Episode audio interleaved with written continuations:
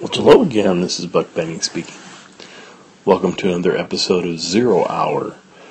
I know you were expecting probably to hear Crazy Captain Steven, but he was a little busy this week and didn't get a chance to do this intro, so I'm doing it for him. But I will tell you, I'm excited because of all the intros of all the Zero Hours, this is probably the one I'd like to do the most.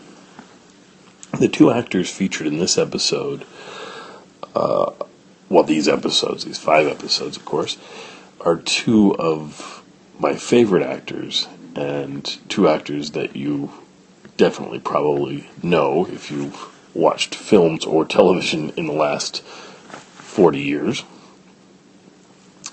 Uh, the first one is George Kennedy. And George Kennedy is not one of those names that immediately springs off of people's tongues, but he was in some amazing films and television, over 200 roles in film and television that he was in. Probably for folks to easily get a visual image of him, he is probably best remembered for being in a lot of the disaster movies, including the four airplane films, and he was also in Earthquake, uh, as well as he was in the Naked Gun series with uh, Leslie Nielsen. So uh, I think you might get a visual on him. He had the blonde hair and uh, a little heavy set, and was in quite a few pictures. It's, it's amazing, actually, what he was in. His first picture was Spartacus, with, of course, Kirk Douglas, and then he followed that up by being in. He was in three or four pictures with um, John Wayne. Actually, he was his first one was In Harm's Way, and then he was in The Sons of Katie Elder, I believe, as well as one of his 1970 something police um, ones. I'm trying to remember if it might have been Brannigan. Anyway, so yeah, so he was in at least three John Wayne films and at least three Jimmy Stewart films. So uh, the Jimmy Stewart films were Flight of the Phoenix, and in 1965, and I believe in 65 as well, Shenandoah. And then in 1977, uh, they crossed paths in one of George Kennedy's airport movies. Airport 77 featured uh, Jimmy Stewart in one of his last roles. It might have been his last motion picture role as a live actor. Um, he did a, some voiceover work in a couple cartoons, I believe, uh, that were films. But um, anyway, so actually, George Kennedy is one of your very best go-to actors if you're playing uh, Six Degrees of Kevin Bacon, because like Kevin Bacon, and what makes Kevin Bacon work so well for playing Six Degrees of Kevin Bacon is that he was in such a broad variety of films and with large famous casts. So because Kevin Bacon was in um, A Few Good Men with Tom Cruise and with um, uh, Demi Moore and just a lot of uh, a lot of other folks, that, that makes him a good actor to use for the fact he was in that film, for the fact that he was in um, Animal House with a number of of uh, great actors for that time, and he was in roles over time. And so you can connect him up to lots of other actors in different ways. In the same way, George Kennedy is similar in that you can connect him up to famous actors all over the place. Um, he was in a film with Paul Newman, uh, Cool Hand Luke, and he actually won the uh, Best Supporting Actor Oscar and the Golden Globe for that uh, film, which is amazing. Uh, so, if you're playing Six Degrees of Kevin Bacon, uh, to get to Kevin Bacon to George Kennedy and then connect to all the people George Kennedy could connect to, the easiest connection I can think of is let's see. Kevin Bacon was in A Few Good Men with Tom Cruise. Tom Cruise was in Color of Money with Paul Newman. Paul Newman was in Cool Hand Luke with George Kennedy. There you're at three links, and then you got three more to make, and so you can connect up easily to John Wayne, to, to Jimmy Stewart, and then all the folks they connect to. So uh, pretty much if you use that, you'll connect to any old school actor within six degrees of Kevin Bacon by using George Kennedy as your shortcut. anyway, um, the other actor in this is Robert Reed. Robert Reed, of course, is most famous for playing uh, Mr. Brady in the Brady Bunch. And uh, he played Mike Brady from 1969 until 1974, I think. And I didn't realize this, but right after that, in 76, he earned a um, Emmy Award for a performance he gave in, I can't remember the, it was one of the uh, uh, medical series. And he did a two part story with him in there called The Fourth Sex and um, won an Emmy for his performance there, which I thought he would feel really good about because I think he was afraid he'd be typecast after Brady Bunch, and he really wasn't. He did a lot of things afterwards. He was probably in more miniseries than anybody else I can think of. He was in Roots. He was in Rich Man Poor Man. Um, he was in just a lot of the different miniseries that were on throughout the uh, 70s and 80s.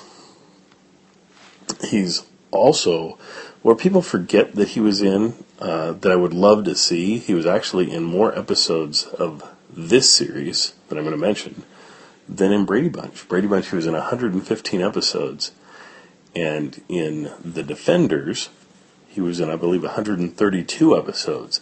It ran from 1961 until 1966, maybe? Something like that. And he was in that his co-star was E.G. Marshall. And E.G. Marshall, we get a chance to hear uh, throughout the course of this summer, introducing the episodes of uh, Sears, not Sears. This is uh, that's that's for tomorrow night. Uh, he introduces the episodes of CBS uh, Mystery the Radio Mystery Theater uh, that we have every Saturday night. So uh, it's neat that you get to hear both of the main actors from the Defenders this summer on two different uh, series.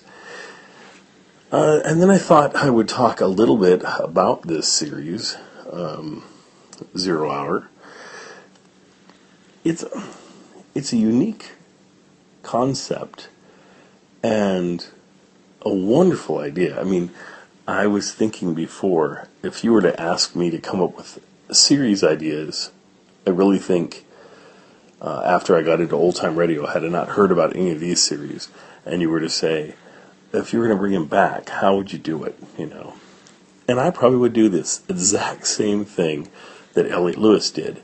First, Elliot Lewis brings us this series, which is presenting one continuous story in five parts over five nights, and it's just a chance to really get more in depth into the characters and into the storyline. But its fatal flaw is that anybody who missed a day or two would be kind of lost. They did a good job at doing a recap at the beginning of each episode, but I just think that it was just too hard to keep an audience coming back five nights a week on for a radio show. So it just didn't make it uh, though I think it's a great uh, experiment.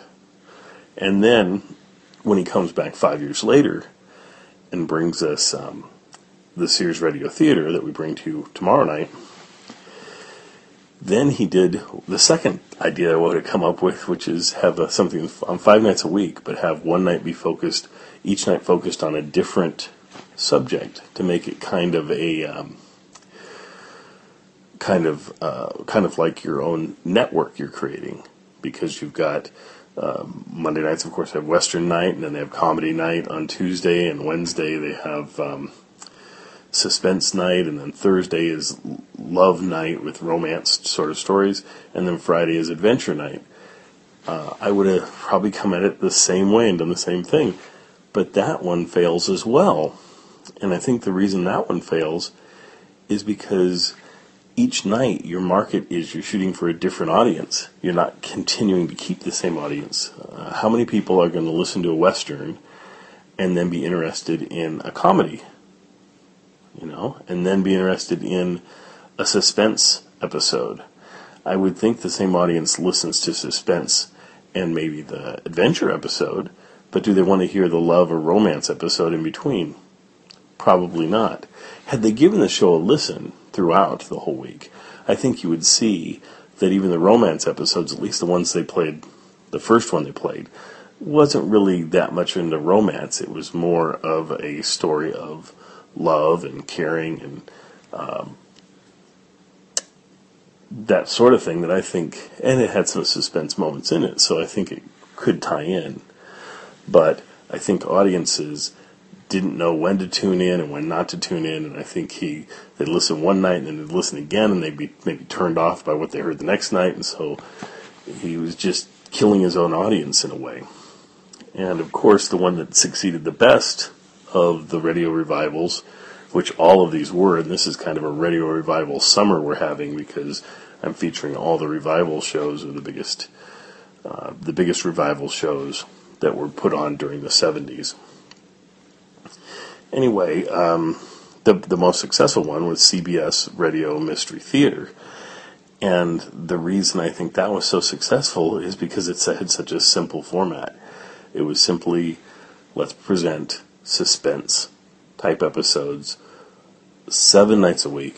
Anytime you tune in, you're going to hear a suspense uh, presentation, and so folks would get used to tuning in and hearing these suspenseful episodes, and uh, kept doing it, and so it became popular enough to keep running for years and years and years. And as they went through it, they first built an audience, which was smart, and then they started to diversify out a little bit more with some of the science fiction episodes. I believe they had science fiction episodes, and I know that they had uh, classic um, written stories, Edgar Allan Poe stories, and so forth.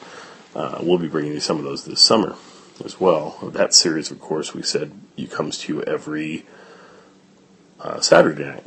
So, anyway, I hope you're going to enjoy Zero Hour today uh, introduced by Rod Serling, who unfortunately would die within a few years after this, and uh, with Robert Reed, who unfortunately passed away um, in 1992 of colon cancer, but it was. Uh, a lot of people think he died from AIDS, but he didn't die from AIDS. He died from colon cancer, but it was exacerbated by him being HIV positive. He wasn't um, he didn't have full blown AIDS when he died, but the coroner uh, related it to saying saying that uh, it exacerbated or made worse the colon cancer that he had. Um, anyway, so so it's unfortunately lost him when we did. Uh, the good side is uh, George Kennedy. We still have. He's still acting today, I believe. Uh, his last thing that I know was 2011. He's 89 years old, and uh, we've gotten his earliest performance. I think he was born in 1925, and his earliest performance, I think, was 1927. So he was a, a child actor until 1930 something, and then he didn't appear again until 1955, I think. Uh, but really started appearing again in about 61, started doing the movies and everything. Uh, but a very, very successful career, very lucky guy to have worked with so many great actors, including Robert Reed, for this performance in Zero Hour. Enjoy. The Hollywood Radio Theater.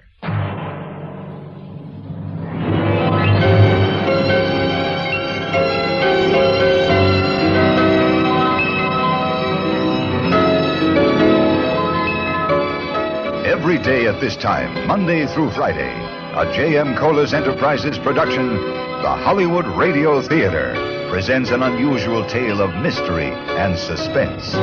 Every week, Monday through Friday, the Hollywood Radio Theater presents. I'm Rod Serling. You're listening to the Zero Hour. Rest your eyes.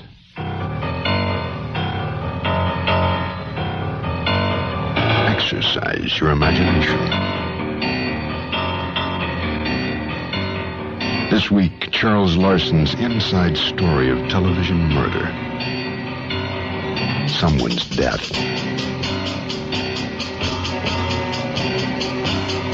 Starring George Kennedy. Joyce Bulifant.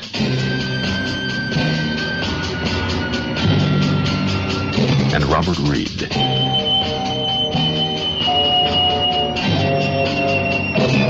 In Elliot Lewis's production of The Zero Hour.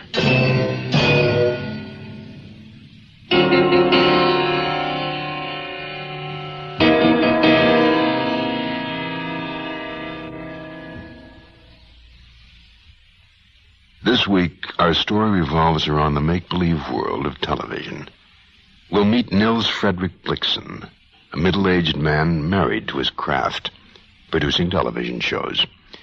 He's preparing a new detective series called Stag at Bay, in which his star will have exactly one half hour each week to solve a fictional crime. Nils Frederick Blixen, a veteran of the industry, is breaking in a new casting director, Joanna Redfern young, bright, aggressive. A woman more prideful of her liberated status than of her shocking red hair. Their problem is to cast the role of co-star in the upcoming series, strictly a matter of choice. It would have been easy if it hadn't been for one unexpected, intangible fact. Someone's death. The fact is, it was murder. Our story, Someone's Death, begins after this word. He lay on his stomach under the oak like a spy, with his hands shading his eyes and a reversed blue baseball cap spread over the back of his neck. He was black, tall, six five in his stocking feet, a former basketball player. Several woodworms had been caught in the blood that matted the base of his skull. He'd been shot at close range, the bullet burrowing upward through the back of his head. He was quite thoroughly, vengefully murdered.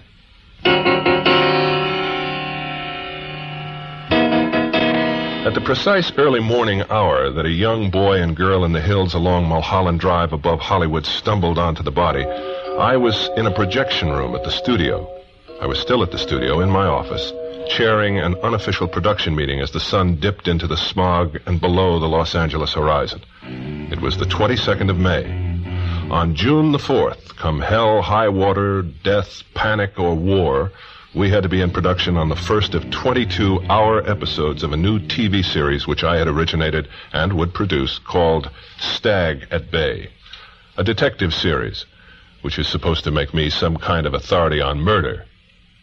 The meeting was a replay of a thousand, just like it. You know, we, have got to find a gimmick to hang the PR campaign on. Right now, that's less important than finding the right girl. Across the desk from me was Leonard Ellis, a born conciliator. In his youth, he'd wanted to be a baseball umpire, but failed due to his slight deafness, though he often said it was merely compensation for 20/20 vision. He claimed to hear better after a nip, so at 61 he had become an alert quasi-alcoholic. Nevertheless, Leonard Ellis was the best unit publicist any series could have. Joanna Redfern, the casting director, sat near him, upright and straight chair. Tall, 23, a recent graduate of Bennington, she wore her red hair short because everybody else wore it long. She was uptight, tapping the arms of her chair, uncrossing her trousered legs. When she finally got to her feet, it was in sections, like a deck chair unfolding. Well, someday some terribly courageous TV producer is going to thumb his nose at the computer, cast the best actor or actress in his series instead of the safest, and make a hundred million dollars. And how in the name of reason are those pious, rude New York network research freaks going to squeeze out of that one? Well, I'm sure every producer wants to cast the best actor or actress in every role. Isn't that so, Nils Frederick? I'm producing this series, and I'll make the decisions. I couldn't care less about what they want upstairs. And so you'll get it straight, Miss Redfern. I'm not going to fill an important running lead with a bad Mexican American actress just because Justicia or Nosotros or the rest of the pressure groups think I ought to. The part calls for a Mexican American girl. It would be absurd not to get. Fine. You bring me one who can cut the mustard, and I'll sign her. I have brought you several, but all you're after is a pretty face. They weren't right, any of them. You know what I think I better do is tell the front office that this isn't working out. That it isn't fair to the studio to saddle you with a casting director you don't know and you don't have confidence Sit in. down. No, I'd rather not. Uh, who, who's for coffee? You, Nils Frederick? All the same, Mr. Blixen, I wish you luck. I hope Stag at Bay knocks everybody right on their backside. His backside. Of course. Is this your first series, Miss Redfern? Yes. It's my fifth. Uh, Joanna, isn't it? It's Joanna, but everybody calls me Red. Yours is black, I believe, Nils Frederick. Uh, uh, red, are you uh, cream? No sugar, dash of cream. While Ellis translated the coffee order to my secretary, Mary, the poor woman should have been gone hours ago, Red sat on her tailbone with the players' directory and searched for the actress who wouldn't compromise us too much with the powers upstairs. I could hear Ellis on the extension talking to his granddaughter. Hello, honey? Yeah, yeah. This is Grandpa. I'm I'm going to be late again for dinner. Did uh, did you call me? I Donny Osmond? I thought you were in love with David Cassidy. Issue of which which magazine? Oh, oh, oh! Anything with Donny's picture on the cover. Yeah, I- I'll find one. I, I won't be too late. Bye, bye, sweet. Donny's woman? Donnie needs her. She assured me last spring that Bobby Sherman needed her. well, that that's when she was a kid of thirteen. But now, now she knows what love is. Red, where did you meet Ellis's granddaughter? Oh, I've known Heidi for years. We're neighbors. You're kidding. No one in Hollywood has neighbors. Oh, Red and I live in the same. What do you call it, Red? Uh, fourplex? Over under Longpre. It's a nice area. I love it. Yeah, they still dig their heels in about blacks, though. In this enlightened day and age, Yeah, you bet. In this day and age. Uh, I'm sorry, Red. why? Did I walk into something? Well, what happened at the neighborly fourplex? Nothing happened. Yeah, right. Nothing, nothing. That uh, tempest in a teapot. Come on, tell me. Might springboard a script. No script. Just I had a black friend somebody objected. Uh, anonymous letters, you know. So what did you do about it, Red? Kissed him good night on the lawn after that. Didn't want anybody to miss anything. That's a good girl. Oh, here she is. Now just look at this picture if you want to see one sweet actress. Now I, I know she won't do. You're after a beauty. This girl looks like ten cents worth of catnip. Yeah. Got an interesting face. You mean ugly. True. You know Clifford Odets' country girl? Of course I know it. Do you think I'm illiterate? Well, how do you think the woman ought to be played? Mother Earth? Okay. I saw Isabel Chavez do Country Girl in Spanish in East LA a month ago, and I thought I'd die. This was a woman you could believe anything about. When the husband tells the director she was Miss Mexico, you believe. When he says she tried suicide, you believe that. You believe. Oh, not I watched her, Joanna Redfern, Miss Clumsy of the Year, knock over a seven foot tall philodendron plant. While Ellis and I helped her prop it up again, she was tossing the plant's upper tendrils over the automatic fire extinguisher pipes in the ceiling, which caused her to split her shirt and dislodge an abstract of some English soccer players when she fell in exhaustion against the wall. Yet, like the young Hepburn, she was so secure in her ungainliness that it projected itself as a kind of high-born grace. I felt I'd never been stuck with a more aggravating girl in my life. Oh, I did all that in one take. Will you sit down, Red? Forget the plant. Just sit down. I- I'm sorry. I shouldn't have shouted. You certainly shouldn't have. Ellis, see if Mary fell in the coffee pot out there and drowned, will you? Yeah. Mary. Oh. Oh. Oh, dear. Oh, sorry. I didn't know you were right at the door about to knock. Uh, here, here. Let me help you. Did I did I spill the coffee? Oh, I'm sorry. So sloppy. What a day. Put it down, Mary. Don't mop it up. Just put it down. You uh, did say just a little milk. Uh, two black, cream in one, and uh, a little snort in mine. Um, Joanna, Hmm? Oh, oh, me, yeah? Oh, I get so used to being called Red. Uh, What is it, Mary? well, I hate to interrupt, but I've got a message for Joanna. Who is it? Tell him to hold the line. We'll be through here in a minute. Well, actually, they're right outside. Look, Mary, if it's some agent. They're not agents. Uh, exactly. Well, who are they exactly? Bill collectors, men from Mars, what? No, they're policemen. Policemen? this is a private eye show. Tell them we're not casting men in blue. Right, Nils Frederick? Uh, you don't understand. They're Well, come on, Mary. They're what? detectives. Detectives. And they want to talk to me? Yes. What about? They said it's something about a murder.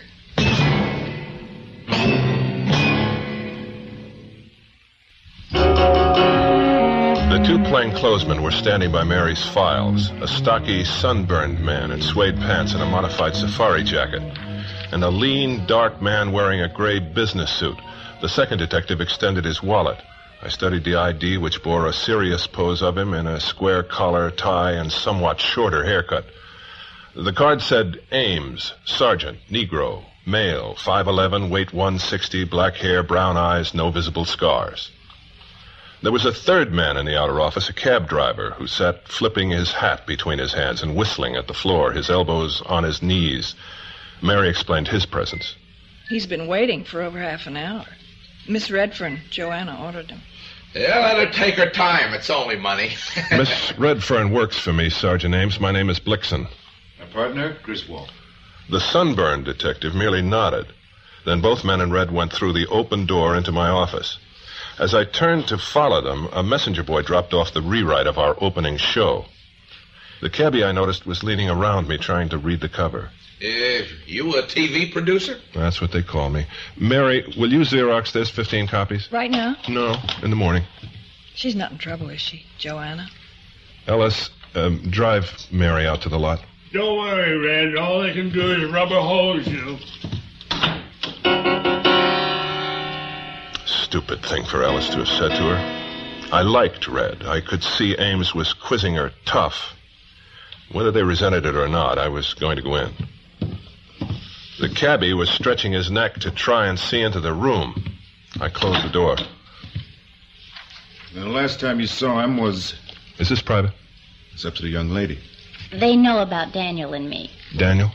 The black friend I mentioned, Dan Gladstone, apparently he's been in some kind of accident. Oh? Two weeks. You haven't seen Mr. Gladstone since uh, roughly the 8th of May, then. No, I haven't, or longer. Why not? I don't know what you mean. You were fairly close friends, weren't you, Miss Redfern?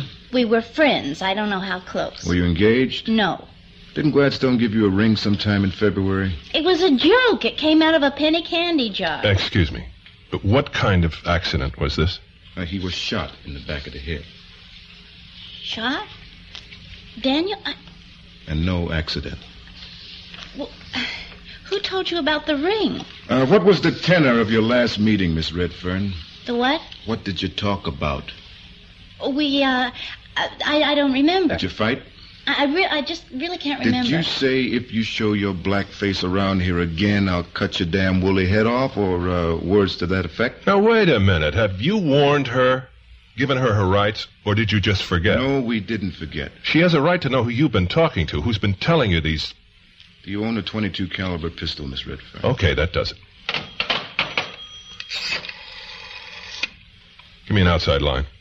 A pistol? No, of course not. Red, cool it. I'm contacting a lawyer. You don't mind, do you, gentlemen? No, I think it's a very sound idea. I don't need a lawyer. You might ask him to meet us at North Hollywood Division. That's uh, 11480 Tierra. You have her there in a half hour, Mr. Blixen.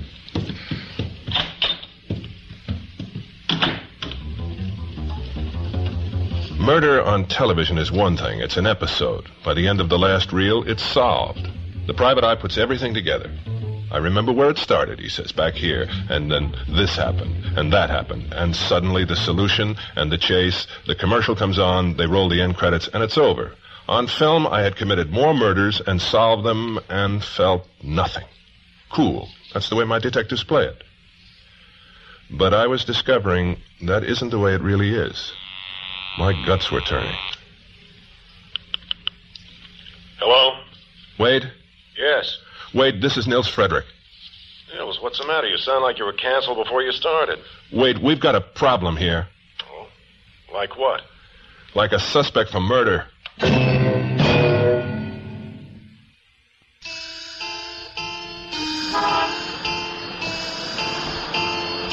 The city by night had a warm, wind-swept face. Los Angeles was a Mediterranean town, I'd always felt, despite its size and location. All day long, it lay like a girl on its back by the sea, half asleep under its dark glasses burning in the sun, amused by the boys who whistled and hung around. Only at dusk it began to stir. It would blink and sit up and rest its chin on its knees, gazing at the bronze-colored ocean, and perhaps accept a margarita or two. The cab driver didn't need a margarita. He was very talkative. Boy, looks like all the idiots are out tonight. Hey, look at that coot. Hey, there's a real dilly. I tell you, these hippies look moth-eaten, but they ain't bad kids, most of them. You know what I mean? They come, they go. A pro hippie in L.A.? You're a rare man. I tell you, it's tough to go against your group. You conform or you get drummed out of the corps. I see that in my own kid. He's got hair down to his knees, but the girls like it. Out of the way, you idiot! You know, I tell you, I love this town. Too breezy back there for you? No, it's fine. Are you all right, Red? You haven't asked me whether I did it or not. Do you realize that? I haven't? All right, did you shoot the man? No. That's a load off my mind. Hey, did you see that jerk? A left turn and no signal. my wife wonders why I got a nervous stomach. Hey, uh, you two want to buy a free press? No, thanks. Uh, would you mind... What is your name? Uh, Jack. I thought I told you. The young lady and I have some things to talk about. No, sure, sure. private is private. You think I'm not the murderous type, then? If there is a type. There's a type that goes all to pieces in a jealousy situation. The first person I was jealous of was my sister. I was four when she was born. I couldn't understand why my father had done that to me. Don't you blame your mother, too? She didn't count. She died when I was eight. She and my father were separated by then. He was living in Pennsylvania, she was in Hartford. With you and your sister? No, I'd already killed my sister. You. You what? I broke my sister's neck when she was seven months old. When you set out to make a point, you don't fool around. It's the fact. My mother left the carriage on the front porch. I pushed it down the steps. I wasn't punished, just sent to a child psychiatrist and later to a very nice school in New Hampshire.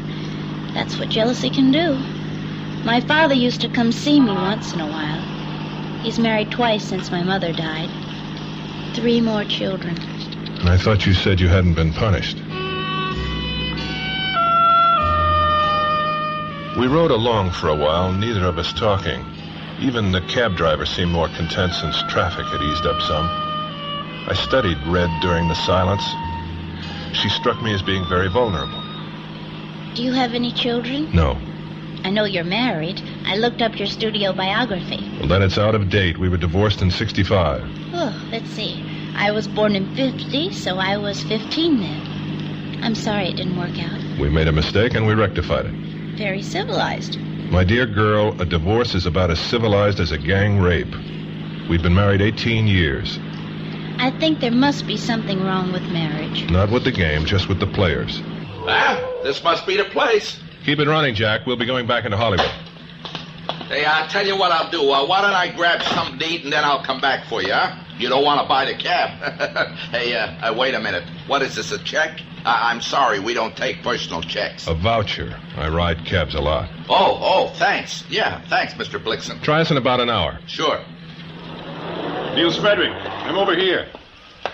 Wade Schreiber, your client, Joanna Redfern. How do you do? Joanna, is it uh, Miss? Yes. Let's uh, let's talk out here for a minute. I think before we go inside, we'd better uh, clarify a couple of points. I didn't kill Dan. Yes, I, I understand that. I don't believe they're ready to accuse you of it. They're just trying to get to the truth. believe it or not. They said he was shot with a 22. Yes, he was, and that's point number one. Joanna, do you own a 22? No. Ever own one? No.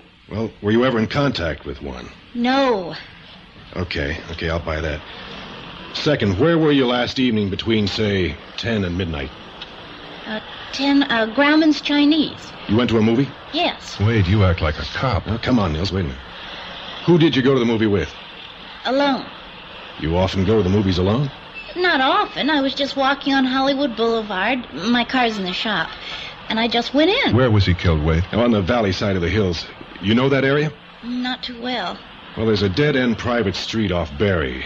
It's called Ruby. Oh, I know Ruby. You would. Some kids found the corpse this morning by the side of the road. Dead about 12 hours. How do you know Ruby Avenue? Oh, Lord. All right, come on. How do you know it? Oh, we used to park up there You and Gladstone? once in a while. Uh-huh. Had the body been dumped? No, no, his car was nearby. He was found about 20 feet from it. Hadn't been robbed, no sign of a struggle. So he knew his killer. I he just strolled over under the trees, lowered his head, and somebody reached around and shot him. What's the matter, Red? You cold? Mm, just a chill. I'll get over it. There seems to be a witness report on file here. Witness to what? Evidently, somebody heard you threaten Dan Gladstone. Threaten him? That, that's ridiculous. Joanna, did you two fight at all? Well, I wouldn't say fight. Well, what would you say? Well, we. I'd say that, well, we had words. What, uh, what about? But nothing important. Does it matter? It matters. Now, please, Red. It must have been fairly important if it caused you two to break up. He was a pusher, and he tried to get me hooked. I loved him, or I, I thought I loved him, but I told him to get lost. Did you tell him, if you show your black face around here, I'll cut your head off? Oh, God. Yes, I did. Wade, what does this do to us? Well, I don't know, Nils. Sure gives him a peach of a motive to swing on. Well, we better go in. Tomorrow at this time, rest your eyes and listen here to this week's continuing study in suspense someone's death. I'm Rod Serling, and this is The Zero Hour. You've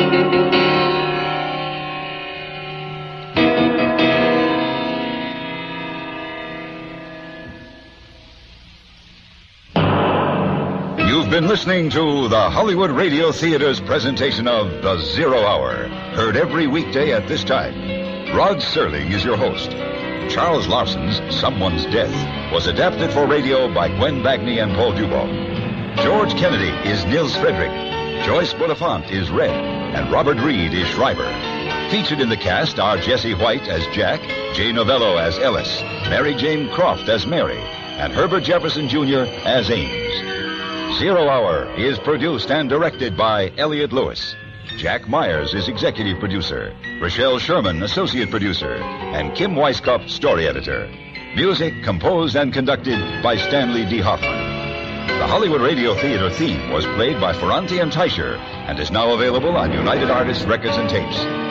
This has been a J.M. Colas Enterprises production. Hugh Douglas speaking. Tune in tomorrow and once again, Rest your eyes and listen here. to the Zero Hour.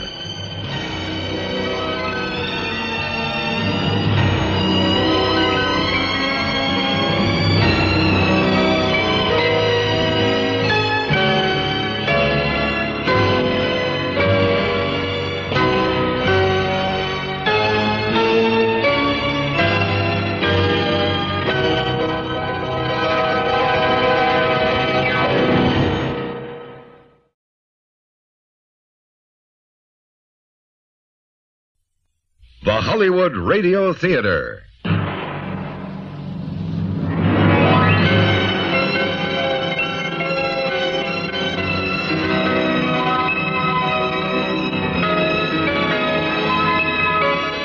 Every day at this time, Monday through Friday, a J.M. Colas Enterprises production, The Hollywood Radio Theater, presents an unusual tale of mystery and suspense.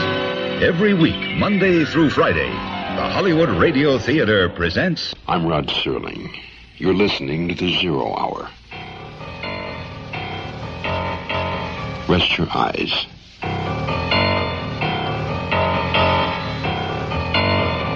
Exercise your imagination. This week, Charles Larson's inside story of television murder. Someone's death.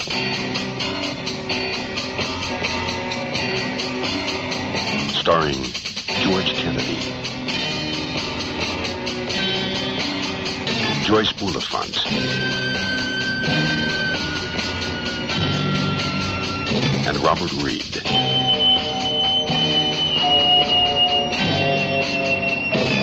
in Elliot Lewis's production of The Zero Hour.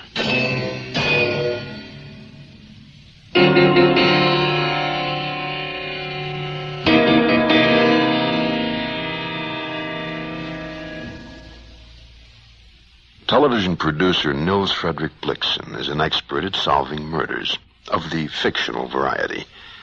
But he's found that it's nothing at all like the real thing.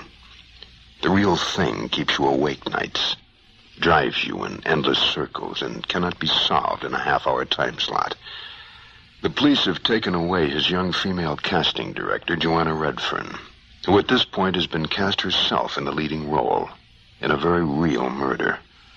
But for Nils Frederick Blixen, Joanna is all wrong for the part, even though he now knows she's played it once before. Someone's death continues in a moment. Inside the North Hollywood police station, the detectives took Red into a poster-encrusted cubicle from which I was barred. She cast me a ghastly grin just before the door closed in my face, and I felt my heart give an unaccustomed lurch. I paced back and forth along the short hallway until a sunburned civilian in overalls took pity on me and urged me not to worry about my daughter, since the Valley police were gentlemen through and through. I thanked him and went outside, cut to the quick. She could be my daughter, damn it. I became obsessed with the idea that something had gone wrong and that they were booking her. I told myself I'd count to ten. Schreiber came out on the count of seven, joking and chatting with Sergeant Ames. Red was pale but composed. Ames went back inside, and Schreiber gave me the rundown. No, it was a breeze. They didn't know about Gladstone being a pusher, so I didn't mention it. No, they didn't suspect her any more than they suspect the governor. Well, come on, Red, I'll take you home. Uh, wait a second, Wade. Don't you still live way out in West Valley? Tarzana, yeah, what's the difference? I can take Red into Hollywood and then swing over Coldwater. I wouldn't hear of it. I've ordered a cab. Oh. okay, Nils Frederick, I, uh, I get the message. Well, I'll call you tomorrow, Red. Uh, we'll have dinner one night. You doing anything Saturday? No. Good, it's a date. And, uh, good night, buddy. Good night, buddy. Give my love to all your kids. Sweet man. My company's lawyer. We've been friends for years. Let's walk to the corner. Maybe there's a cab stand there or a bus. How old is he? 30, 31. You mentioned something about kids? He's got four. Holy Moses. Hey, cab! Oh, Jack! Oh, Jack! Nice wife, I suppose. She's not married. She died. Eh, I'm sorry I'm late. I was hungrier than I thought. now that we were back in Jack's cab, he considered us family, old friends. Rested his arm along the back of the seat, apologizing over and over for making us wait. Seems he telephoned his wife from the restaurant and got involved in a family go round. Didn't want us to misunderstand. He idolized his wife, but she didn't know what she was doing when it came to raising kids. Take the vine off ramp or a Gower, either one. You know, I blame myself, too. This ain't no job for a parent hacking. Sometimes I'm out 10, 12 hours at a stretch. Hey, you're a producer. Any chance of getting studio work? Transportation? Uh, you'd have to check with the union. Ah, forget it. Maybe I'll go back to school. Landscape architecture. I used to work for a Japanese nursery up in Montrose. Boy, that really turns me on, Japanese gardens. You know what I mean? Pebbles, a little moss, a bonsai. Knocks me out. You know what a haiku is? Japanese poem. Three lines, 17 syllables. Quote, White cherry blossoms, colder than snow when I call, and you are not there. Oh, son of a gun. That's your own composition? Birthday present from an ex-friend of mine. Very dark friend. I'll make a right turn onto Longpre, Jack. Hey, uh, Miss Redfern, the secretary told me you didn't have a car. Uh, you get off work around the same time every night. I'm usually someplace near the studio. I could pick you up on a regular on a regular basis, you know. I have a car. It's just in the garage now, but thanks. How about picking me up? I don't have a car. I'll write you a free haiku every fifth trip. Yeah. the heck with the haikus.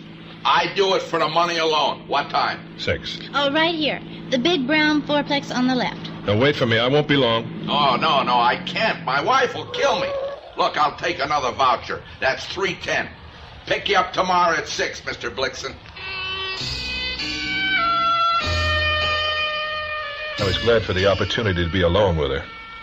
We stood on the sidewalk a moment while she gave me a rundown on the tenants in the building, pointed out where she lived, on the second floor. Downstairs right was where Leonard Ellis and his granddaughter Heidi lived. Odd little girl. How odd. She never blinks for one thing. She's 14 going on 45. I spent age 14 in tears. Maybe that's why I distrust her so much. She doesn't cry. Never needs comforting. What happened to her parents? They were both in the army. Killed themselves. It was horrible. Ellis had to take over. He adopted her. I hinted to him once he ought to send her to an analyst. He almost hit the ceiling. She lives on comic books, got 'em piled in the garage so high you can't get a car in. She's very spiritual around her grandfather. But twice now I caught her burning grasshoppers to death with a magnifying glass. She sounds like a charmer. Could Heidi have heard your argument? Was she at home that night? She's always home. She's always around. I followed Red up toward the fourplex. It was a house that only could have felt comfortable in Southern California. Curved red Spanish tiles lay on the flat roof like a matador's hat on an Iowa woman. There was a moving blur on the porch swing. She was an unmemorable girl, Heidi, half hidden behind long flaxen hair that fell to her bosom.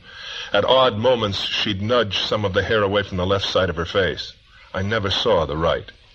She wore jeans, a checkered shirt that hung out, covering her thick waistline, and painted toenails. Hi. Aren't you in bed? Oh, this is my boss, Mr. Blixen. This is Heidi. Hello, Heidi. I knew your grandfather. He works for me. Do you know Donny Osmond? No, I'm, I'm afraid I don't. I know the Lone Ranger, though. He's a fine man. You know why the Lone Ranger and Tonto broke up? No, why? He found out what Kimosabe really meant. That's a joke, son. It's a real thigh slapper. Well, where's everybody? They're all in Boom Boom's playing cards. Did the fuzz find you? They found me. Were they here? I don't know. Of course you know. You talked to them. They said you killed Dan Gladstone. Did you know Peter Lorre? Heidi, what's the trouble between you and me? Well, then, don't answer.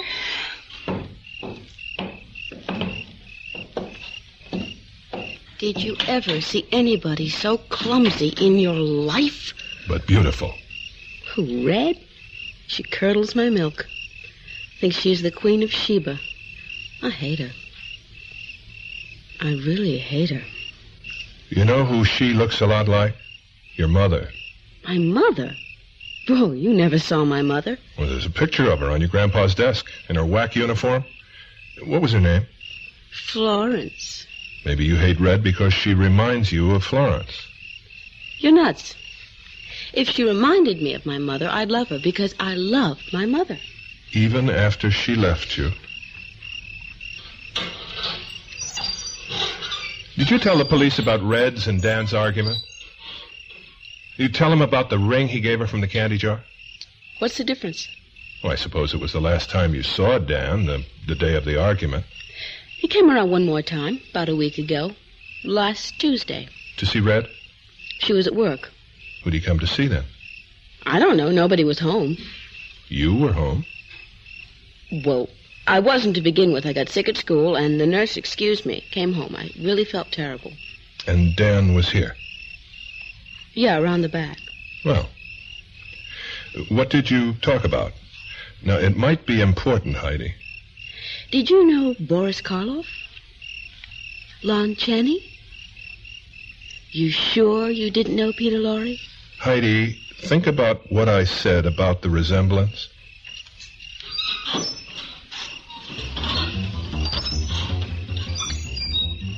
She just sat there, her arms wrapped around her body.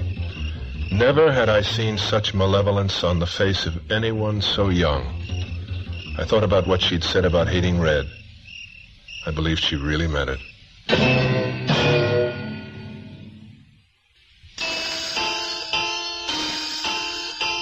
As Heidi said, everyone was in Boom Boom's apartment. Of course, it was a little tough getting in because the Hayworths, Boom Boom and her husband Fred, leery of burglars, had put a new safety catch on the flimsy door earlier in the evening. And for a while, none of the people inside could work it. And while we waited for them to figure it out, Red gave me a rundown on whom I would meet. Boom Boom owns the building. She lives in this flat with her fifth husband, Fred, and her ex-lover, Preston Andrade. It sounds like a comfortable arrangement. They're all in their 60s now. It's more like two brothers and a sister. Then there's Phil, Boom Boom's nephew. He dropped out of high school. His father kicked him out. She took him in. A school kid. Prime customer for a pusher. Incidentally, where did you meet Dan Gladstone? Uh, Arcadia Playhouse. I saw him in a play. He was good. You'll be crazy about Boom Boom. She used to dance naked on a drum in Paris. That's how she got her name and lost her hearing. Oh, sorry, folks. Come on, come on in. Uh, everybody, meet my boss. Fred Hayworth, the master mechanic, was a tall, bald man in undershirt and gray pants who kept scratching nervously and had kindly bloodshot eyes. When he offered me a cigar and I took it, he seemed startled. And all the time I was there, he didn't say a word. Left the conversation to his wife's ex-lover Andrade, who knew me from Warner Brothers, he said. Worked in wardrobe, which I should have spotted on sight from the way he dressed. Italian shoes, tight pants, a silk shirt, and a thick black toupee, gray at the temples. Phil, the nephew, was a quiet kid whose yellow hair burst from his head like the flame of a newly lighted match. Worked in a drugstore, he told me. When I asked Phil if he liked his job better than music, Andrade answered for him. Andrade seemed to answer for everyone. How did you know about uh, Phil's music? The guitar, right? Uh-huh. His fingertips, the calluses. Add the guitar case in the corner, and I come on like an instant Sherlock Holmes. Or Saul Stagg. Who's Saul Stagg? That's his new detective. Oh. Starts on network television in the fall. Oh, Murphy's playing that. The voice came from behind me. There were two of them. Red introduced them as Rene Ortiz and his friend Bobby. Rene was a frail, heavy-headed Frenchman who powder-coated his blue chin. He was smoking a black cigarette in an agate-colored holder, and he'd been drinking. And he seemed in no mood for conversation. His friend Bobby was a lot younger, higher strung, covered with little gifts, rings on both hands, a silver bracelet, St. Christopher's medal on a thin golden chain around his neck. Bobby, you said you knew my star, Murph Smith. Where from? Oh, round here and there, parties. The Acadia Playhouse? Mm-hmm. Well, you're an actor then. Well, theoretically. Rene doesn't like me to work. I understand Dan Gladstone belonged to the Acadia. Oh, did he? Uh, yes, yes, you know, I believe he did. I think I do remember Gladstone there. Of course, there were so many of us. I knew Danny casually. Rene spit one word out, casually, turned and whipped into the kitchen. I felt Rene's jealousy bordered on violence. Red smiled at me, took my arm, and guided me in to meet Boom Boom. And I, Nils Frederick Blixen, got drunk on Boom Boom Hayworth that night in Hollywood and never recovered. It was love at first sight.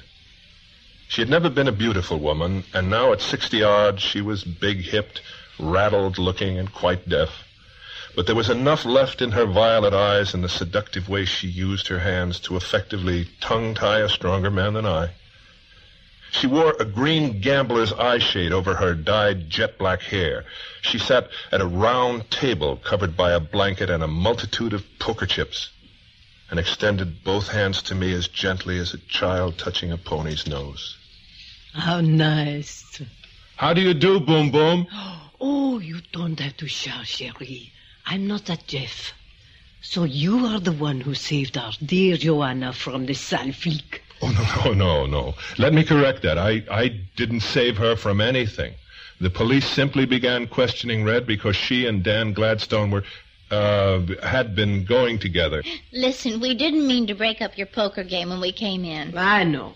Of course. Uh, you two go upstairs, have fun, no? Good luck on your new series. Uh, your name again? Uh, Blixen, No, no, no. We are friends. Nils Frederick. Nils Frederick. Charming. Thank you, Boom. Andrade, get me a cigarette. Who's your leading actor, Cherie? A young man named Murphy Smith. I'd love to meet him. When we get into production, you come on out. I adore it. It's a date. You, uh, come. You kiss my cheek. Huh? Good night. Night, everybody. Uh, we're glad you stopped in.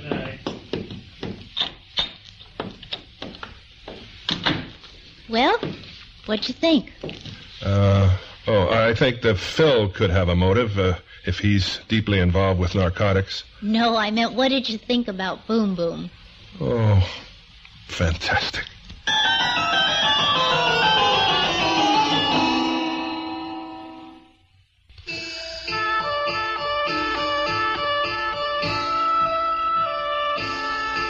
There was no sign of the cab, and the porch swing was empty. Heidi was gone. I filled my lungs with jasmine scent and then climbed to the second landing to Red's apartment. She'd gone up a moment or two before me to fix us each a drink. When I came in, I could hear her in the kitchen, knocking things over. She came out with two scotches, neat. I called your cab again. The woman said that he was on the way. Cheers. Cheers. It must be awful not to have a car in this town. I don't know how you manage. Well, you were lucky not to have had one last night. Last night? Gladstone's murderer drove to and from the ambush. Your car was in the shop. Yes. Well, oh, to be 100% candid, It wasn't in the shop. no, it was in the shop all right. Oh, hell, they'll find out anyway. I borrowed Rene's. Naturally. It's almost as if a malignant fate were pursuing me, isn't it? Did you tell Wade Schreiber this? About malignant fate? About having Rene's car? No, I didn't. I will, though, I promise, soon as I see him. Tell me about the letter, the anonymous letter concerning you and Gladstone. What about it? It's just one of those hateful, illiterate ravings. It didn't make any sense. What did you do with it? I tore it up. Which one did it threaten, you or, or Gladstone? Both of us. If he ever came back again, or if you ever saw him again, is that the idea? More or less. And Gladstone did come back, and now he's dead. Well, you can't call that cause and effect, because he certainly never came back after I booted him out. Ah, but he did. When? Last Tuesday. How do you know? Heidi told me. Oh. Don't you believe her? Oh, well, let me put it this way. Heidi romanticizes. All right, indulge me. Assume she was telling the truth for once. Who would he have come to see? Boom Boom? Maybe he was crazy about Boom Boom. What'd she think of him? He was a man. She approved. Did Boom Boom's husband, what was his name, Fred, did he approve? Fred believes in letting people do as they please. Fred isn't even jealous of Andrade. Why should he have fussed about Danny? Preston Andrade isn't black. Oh, nobody around here cares about that. Jealousy isn't always justified. Remember? If you're referring to my sister, that's rotten. I'm sorry. Did you notice anything peculiar about young Phil downstairs? Like his barbiturate eyes? Let's say he makes a decision one day. He decides he loves his music more than his downers. He tells his suppliers to bug off. The supplier threatens to tell Phil's aunt. Phil tries to scare him away with the letter. It doesn't work. You want another? Well, if you insist on playing detective. I do. Two points. First, Ellis was wrong. There were blacks living around here, to my knowledge, as far back as the 40s. So the objection to Dan wasn't from that quarter. Point two, the letter made a threat, and the threat was carried out. That scares me. Because we're dealing with a nut? We could be. Where are you going, Red? To get the letter. But I thought. I lied. The room seemed close now, stifling. French doors led onto a small Moorish balcony. In a moment, she was back. She dropped the letter into my hand. Was wrinkled and dirty. Someone, read presumably, had crumpled it at one time into a ball and then smoothed it out again. Words cut from cheap magazines had been pasted in soiled, uneven rows. I read it aloud. Dear Jade, tell your black paramour to clear out or we'll cut off. Hmm. It's a gruesome threat. Interesting words, though. The ones you mmed over? No. Paramour and Jade. Red, this letter threatens your life, and you didn't ever think of showing it to the police? Who all handled this letter? Well, everybody. Dan, me, Boom Boom, Fred, Andrade, Rene, everybody in this house. What are you thinking about, fingerprints? No, not much need to hurry on that now. I'd like to borrow it, may I? Sure. Good night. Good night, Nils Frederick. She moved forward, trod on my toe, and kissed me softly on the cheek. But as I went down the stairs, I couldn't drive from my mind the distressing realization that she had lied to the police about not having a car last night. She had lied to me about the threatening letter. And what else had she lied about? The image of her pushing her baby sister's carriage down the steps blotted everything else out. Tomorrow at this time, rest your eyes and listen here to this week's continuing study in suspense someone's death.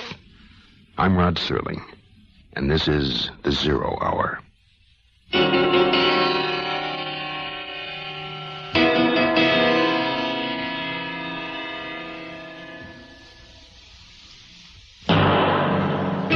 Been listening to the Hollywood Radio Theater's presentation of The Zero Hour, heard every weekday at this time. Rod Serling is your host.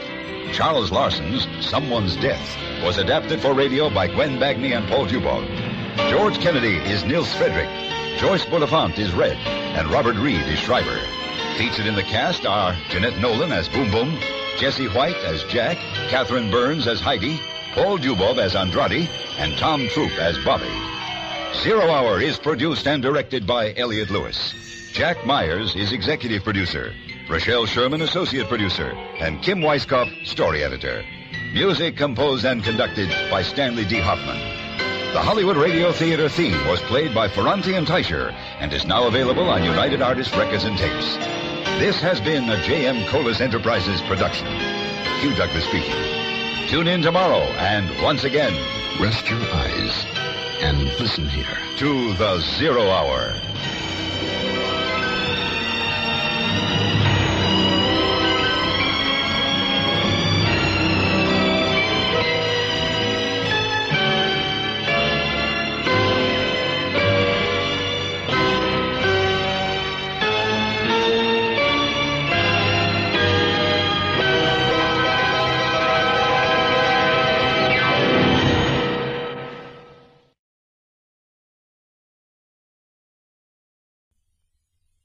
The Hollywood Radio Theater.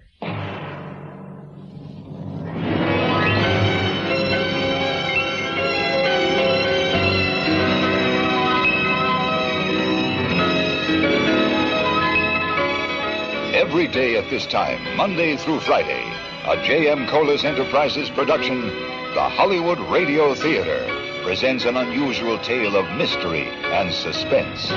Every week, Monday through Friday, the Hollywood Radio Theater presents. I'm Rod Serling. You're listening to the Zero Hour. Rest your eyes.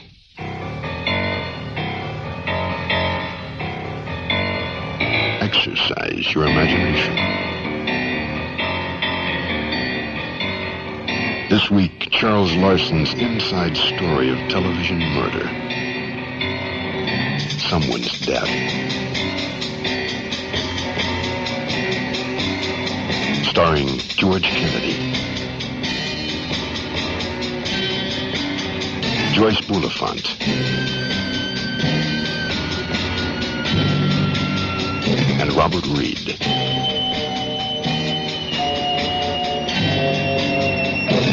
In Elliot Lewis's production of The Zero Hour.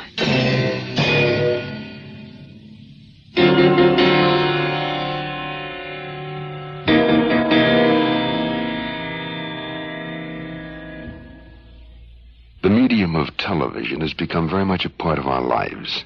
Good, bad, or indifferent, television exists. When it's bad, one has only to turn it off. Unfortunately, the same cannot be said for murder. Once committed, the act lingers on, as do the consequences. Nils Frederick Blixen produces television programs. Joanna Redfern is his casting director. Dan Gladstone was her boyfriend, an ex-boyfriend who met extinction when shot through the head by an unknown assailant. The police are casting young Joanna as the murderer. Nils Frederick prefers to disagree, and he's screening a large cast of character types to fill the role. Nils Frederick Blixen. He thought he knew it all. Someone's death will continue after this message.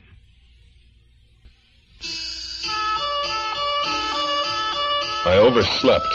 Got in my office about 10:30. It was all in the paper. The murder, Joanna working on the series. At least they got my name wrong. They called me R.G. Blixman. The phone had been ringing all morning. My boss, Arthur Todd, among others. My secretary is a real brain. The trade papers, the scandal sheets, she told them all the same thing. I was out. So as not to make her a liar, I left the executive building, passed along a row of darkened projection rooms, climbed some narrow wooden stairs to a frosted glass door marked Research. There I found Old Man Tibbet. He'd been in charge of this department since it opened. When he referred to the big war, he meant number one. Ah, yeah, yeah, Mr. Nils Frederick Blixen in person.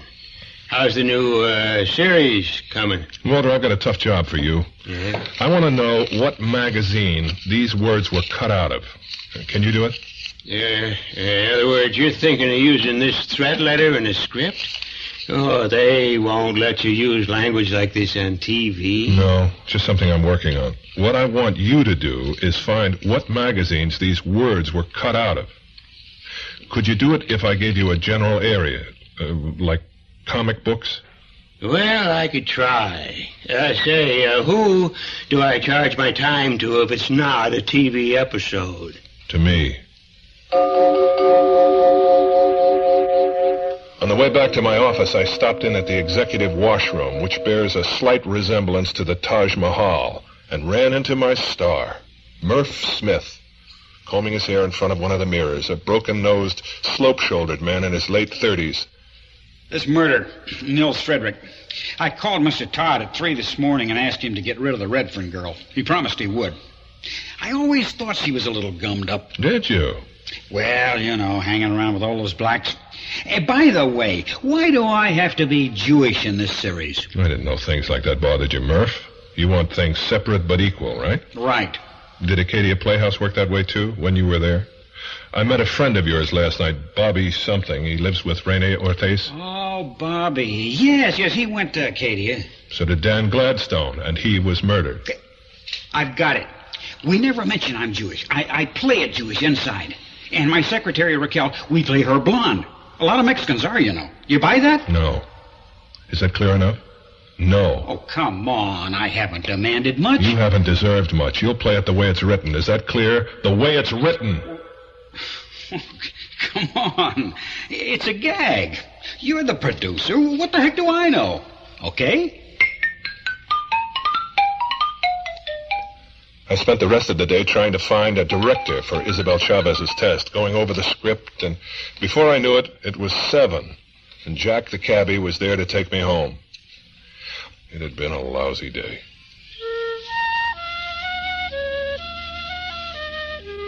When I got to the studio in the morning, the Chavez test was underway. I didn't have to see it. The reports came to my office from those in the know. Cameramen, grips, all the guys on the set who'd seen him come and go. She was sensational, was all they said. Finally, I decided to go down and take a look for myself. When I reached the door of the stage, there was Preston Andrade. We were both stopped from entering by a blinking red light. Hey, pal, how are you? You started working here now? No, no. Remember you invited us? And what do you know? A friend of mine is in there testing for your series. You know Isabel Chavez? do I know her? Boom Boom's inside. We all know each other. Then you and Isabel are friends. Oh, for years. Since my wife died in 1960. Isn't Boom Boom jealous? Jealous? she, she hates her, even though I'm old enough to be Isabel's grandfather. It's like with you and Red. It's just Boom Boom likes to come to a set. Uh, want some coffee from the machine? I could use some. No, thanks.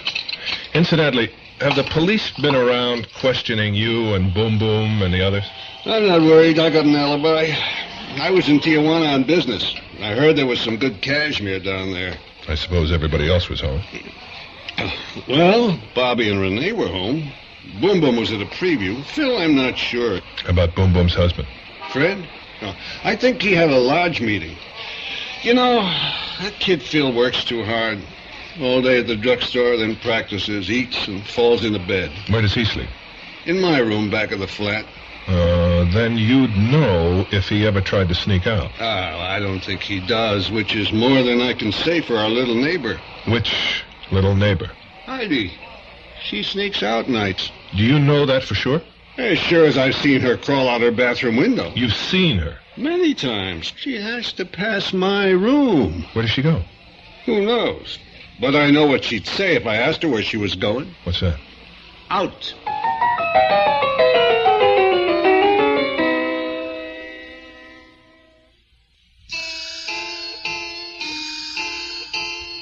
I spent just long enough on stage 16 to verify that Red's actress find, Isabel Chavez, was indeed the new Cata On the way to the office, I ran the usual gamut of disaster.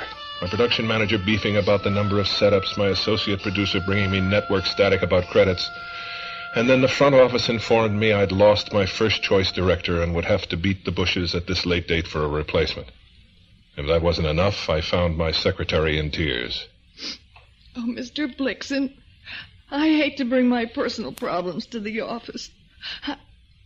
It's it's nothing.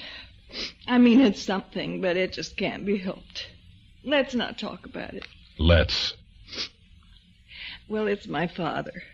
My mother called this morning from Chicago, and he's 72, and they just found out he's got cancer. I'm sorry, Mary. Would you like to go there? I just can't waltz off and leave you. Not in the beginning of the season. Maybe later. We'll see. They're going to keep me notified, and if I have to go, I'll go later. Oh, so now I've added another little straw to your back. Let's see. Uh, Mr. Schreiber called. He said it was important. Shall I get him back? Yes, please. I'll take it inside.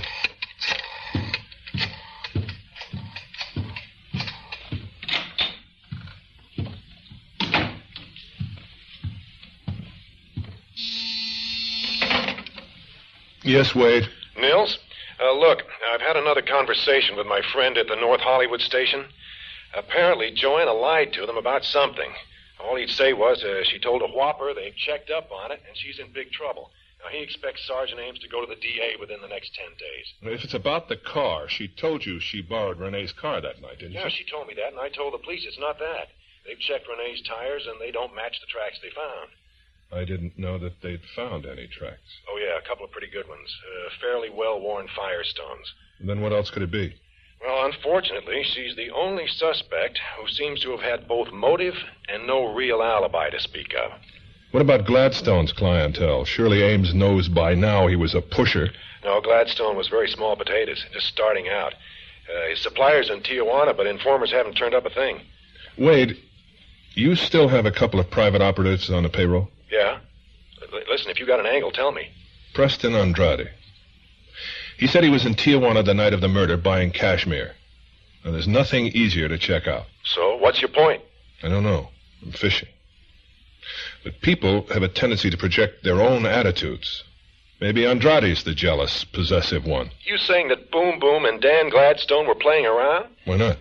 Well, I Nils, uh, she's old enough to. to, to What's age got to do with it? To hear you people talk, you'd think that everybody went off into a cocoon or something at the age of. Nils, look, I, I'm sorry, all right? I'll write it down. Preston Andrade, Tijuana, jealous, okay? Anything else? Oh, uh, Andrade's wife died in 1960. I want to know how. Wife, how? And as long as we're reconfirming alibis, find out if Rene and Bobby were really both home on the night of the murder. Motive, jealousy again. Rene, Bobby, both home. Okay, go on. Phil, The kid isn't a suspect. he uses downers. More than occasionally. Question who supplied him. Suppose he wanted out, and his source wouldn't leave him alone. And I'd also like to know why he left Hollywood High. Phil, Holly High. Okay. And I want to know if Heidi can drive a car. Nils, is there anybody you don't suspect? Certainly. Red. Monday morning, my series went before the cameras with more problems than I care to recount, and my neck stuck out to here for having signed Isabel Chavez, not to mention my star, Murph Smith's charming acceptance of his leading lady. I am not going to work with that fat-headed cholo. No way ever. I want that human fright wig out of my series. I'm the star. I'm getting out. He was an overpaid employee of NFB Productions, and he'd honor his commitment or answer in court, and that's what I told him. We were only half a day behind schedule at the end of the first day's shooting, and I was badly in need of a drink. Mary was not in the office.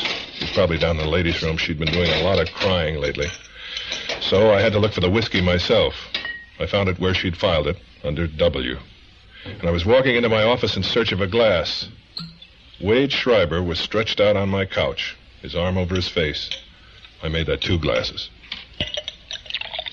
Might as well give me the bad news. I can read it all over you. Mm. Well, if there's one rule a lawyer's trained to live by, it's never get personally involved with a client. Red's in trouble.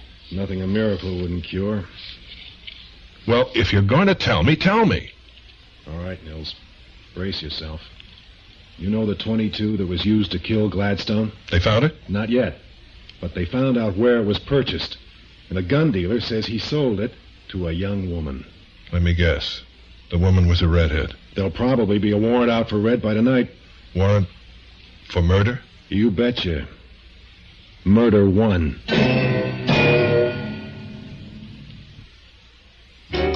Wade Schreiber straight lined the information. A clerk in a pawn shop in Fraser, a little town in the Imperial Valley, remembered his boss selling a 22 to a young lady from Los Angeles on the 5th or the 6th of May. That was the weekend Joanna and Gladstone had had their big fight. The 6th was also the Sunday Joanna had told the police when she just got into her car and drove and drove through the Imperial Valley. Yeah, if the guy can identify Joanna's picture, they'll have her. They won't have anything except a girl who bought a gun in a moment of fear and panic, probably to defend herself with. Yeah, that's what I like about you, Nils, an unbiased opinion. Have you told Joanna? I would if I could find her, but I can't. I think she's run out. Well, the police know where she is. She's their chief suspect. They must have a tail on her. Your TV detective would have a tail on. A real policeman can't afford those luxuries. Well, she's got to be around. Maybe she went to the beach. What, in this weather? Come on, Nils. Doesn't Boom Boom know where she is? No, and no sign of Boom Boom either. No sign of anybody. Except Ella's granddaughter. Heidi? Andrade tells me that Heidi's been sneaking out of the house at night. Heidi hates Red with a blind passion. Red reminds her of her mother. Suggesting what? That she's trying to get even for the dirty trick her mother pulled on her? Nils, this is a child we're talking about. Children hate and sometimes kill. Where would you expect to see the word paramour in print? I don't know. Victorian novel? And this word was cut out from a magazine. Cheap ink, semi pulp stock, some letters in color, some hand lettered. Who are today's Victorians, today's adolescents? And what do adolescents read? Comic books. There were comic books piled to the ceiling in that garage, but anybody in the fourplex could have gotten to them. And you can't be absolutely positive the words were cut out of those comic books. Hmm. Well, I'm working on it.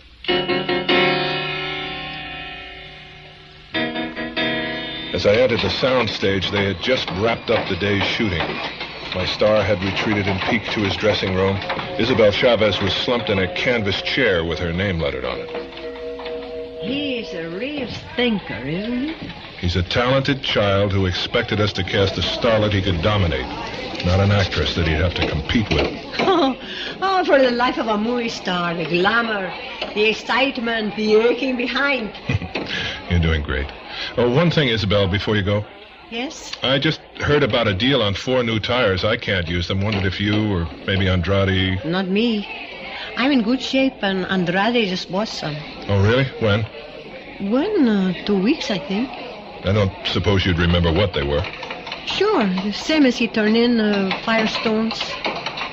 Hasta luego, patron.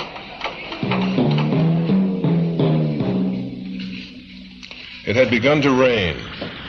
Ellis was coming toward me across the lot. He was drunk, weaving drunk, as though he'd been wandering, not sure of where he was. He kept widening his eyes in an effort to focus. We stopped under an overhang. Hey, how, how are you? Mary, Mary said you wanted to see me. Red's in trouble, Leonard. She's going to be arrested. I need a drink. You're going to choke eventually on that poison. Oh, what's the difference? Who'd even notice I was gone? Heidi. Come on, Leonard. Let's get back to the office. Heidi doesn't give a tinker's damn about anybody but herself. Her mother, daughter, the bad seed. I know it, I know it. Question is, where did her mother get it? Not from my side of the family. Never was a murder on the other side till her. It doesn't matter what your priest thinks, my friend. Suicide is not murder. Who told you about my daughter? Matter of fact, Red did. She tell you she killed herself? She said that Florence and her husband were a double suicide. Yeah. Florence shot her husband in the head after dinner one night and then stuck the gun in her own mouth and pulled the trigger. Her birthday was June the 3rd. She would, she would have been 38 years old yesterday. Uh. now you know why the old sot started drinking last night and kept it up and up and up. I...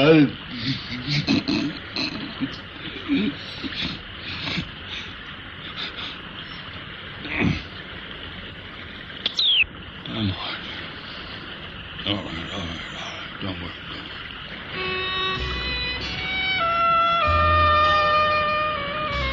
The rain had increased. It fell straight down in steely sheets, roaring onto the pavement. I raced up the slippery steps, on into the building and into my office. Ellis right behind me. Oh, uh, wait, he's just coming in. Mary seemed suddenly flustered. She was on the phone, jiggling it to get her party back. Jack was there, waiting to drive me home. Hi, Mr. Blixen. Hey, do you, can you believe this rain? Jack, uh, oh, Mary, was, was that Red on the phone? No, it was Heidi for her grandfather, but she's hung up. Leonard, she wants to know if you're coming home. Uh, Mary, Mary, give me your file key. Come on. The bottle's empty. I threw it out. Mary, I want the key. The bar's closed, Leonard. I went into my office and dialed Red immediately. No answer. I put the phone back in its cradle, vaguely conscious of the conversation from my outer office. Mary was on the phone talking to Heidi, something about whether or not Ellis would be coming home for dinner. Heidi, your grandfather says you go ahead, fix yourself a TV dinner, and then he'll eat when he gets there. I saw him lunge for the phone, but the connection had already been broken. Why did you let me talk to her? Leonard, you're too drunk. Now sober up before you go out. Here, have some black coffee. Mary was right. He was drunk. I offered to take him in the cab, but he just walked on ahead of us when Jack and I came out of the office. It was pouring now. Hey, I'm sorry I parked on the street. I got here a little early. Hey, watch out for that cat! Ah, don't worry. Cats can take care of themselves. But he was under that car, in that dry spot. He could be run over. You see him beat it? Now he's under my cab. Come on, cat, get out from under there. Uh, this, this'll do it. There. you see him? You see him? Let it see him go.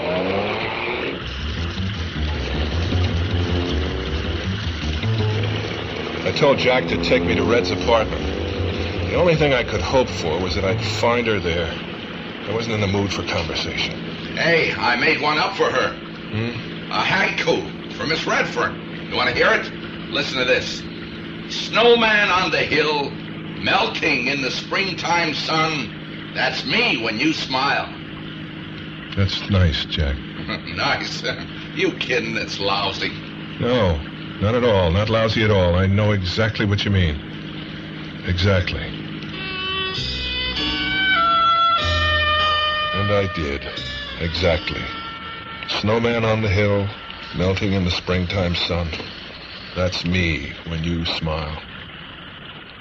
There was no smile when we got to Red's place. There were police cars, flares, and barricades. More units. Any units in the area to 16,000 DeLong Place. A cop in the street was waving for us to drive on. I told Jack to go back to the corner and wait for me. And I changed my mind when I realized that all of the excitement was at Ellis's apartment. There was no way to make out a voucher in the downpour, so I dug out a $5 bill, paid Jack, and sent him away. Sergeant Ames? Oh, Blixen. Where's Miss Redfern? In custody. She's been booked for this murder, too. This murder? In two minutes, I had the story. Detectives Ames and Griswold had been second and third to see the body. Red was first. They found her standing over it. Heidi Ellis was dead, murdered, and Heidi's blood was all over Red's hands.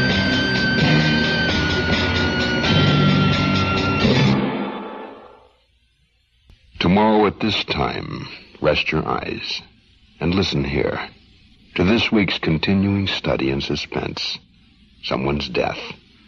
I'm Rod Serling, and this is The Zero Hour.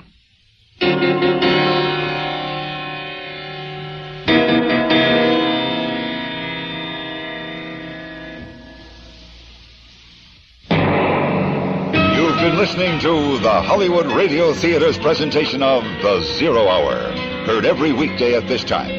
Rod Serling is your host. Charles Larson's Someone's Death was adapted for radio by Gwen Bagni and Paul Dubov. George Kennedy is Nils Frederick. Joyce Bulifant is Red. And Robert Reed is Schreiber.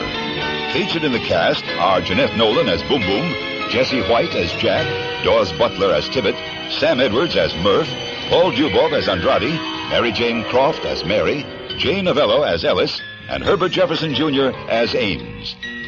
Zero Hour is produced and directed by Elliot Lewis. Jack Myers is executive producer, Rochelle Sherman associate producer, and Kim Weiskopf story editor. Music composed and conducted by Stanley D. Hoffman. The Hollywood Radio Theater theme was played by Ferrante and Teicher and is now available on United Artists Records and Tapes. This has been a J.M. Colas Enterprises production. Hugh Douglas speaking. Tune in tomorrow and once again. Rest your eyes and listen here. To the Zero Hour.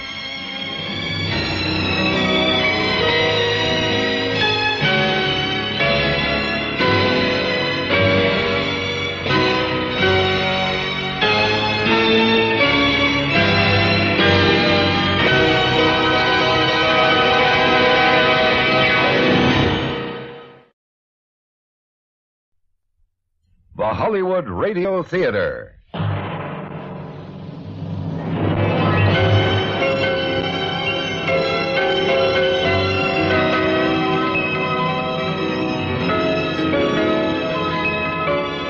Every day at this time, Monday through Friday, a J.M. Colas Enterprises production, the Hollywood Radio Theater, presents an unusual tale of mystery and suspense. Every week, Monday through Friday, the Hollywood Radio Theater presents. I'm Rod Serling. You're listening to The Zero Hour. Rest your eyes.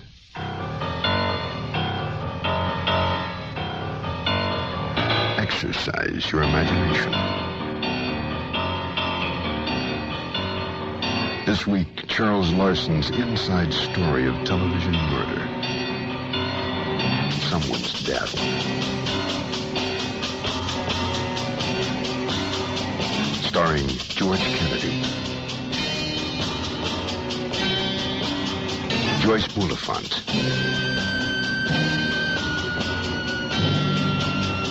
and Robert Reed.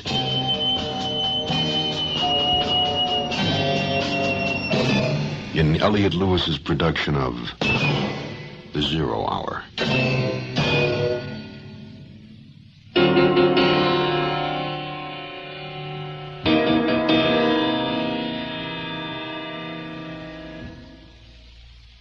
Just when we are safest, there's a sunset touch, a fancy from a flower bell, someone's death, a chorus ending from Euripides. Robert Browning on Men and Women. For television producer Nils Frederick Blixen, someone's death was prologue to a show unwritten. He cast himself in the hero's role. His youthful casting director, Joanna Redfern, his leading lady. But somebody is not following the script. A second someone's death has been written in. Nor is Joanna Redfern playing her part as she should. The heroine is not supposed to be found at the scene of the crime with blood on her hands. For Nils Frederick Blixen, life behind the camera was never this frustrating. But that's the difference between fiction and fact. And the fact remains. Someone's death was murder. Our story continues after this word.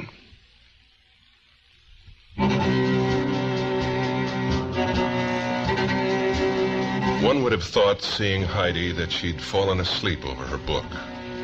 She'd been struck twice in the face by a sharp instrument with a long blade, probably an axe. The murderer may have been splashed, probably had been. An examination would show traces of blood in the trap under the kitchen sink where he or she had washed. No one in the fourplex had heard a sound. The murder weapon was nowhere to be seen. I stood in the doorway and watched a police car drive red away, the face in the window blurred by rain. Sergeant Ames, I want Miss Redfern's attorney notified. He has been. Did you know the child that was killed? Child. Tragic, tragic child. My God. Her grandfather get home? No, he didn't. When did this happen? We found her about ten minutes to seven. She hadn't been dead long. I know. How do you know? My secretary spoke to her. Why don't you come back inside, Mr. Blixen?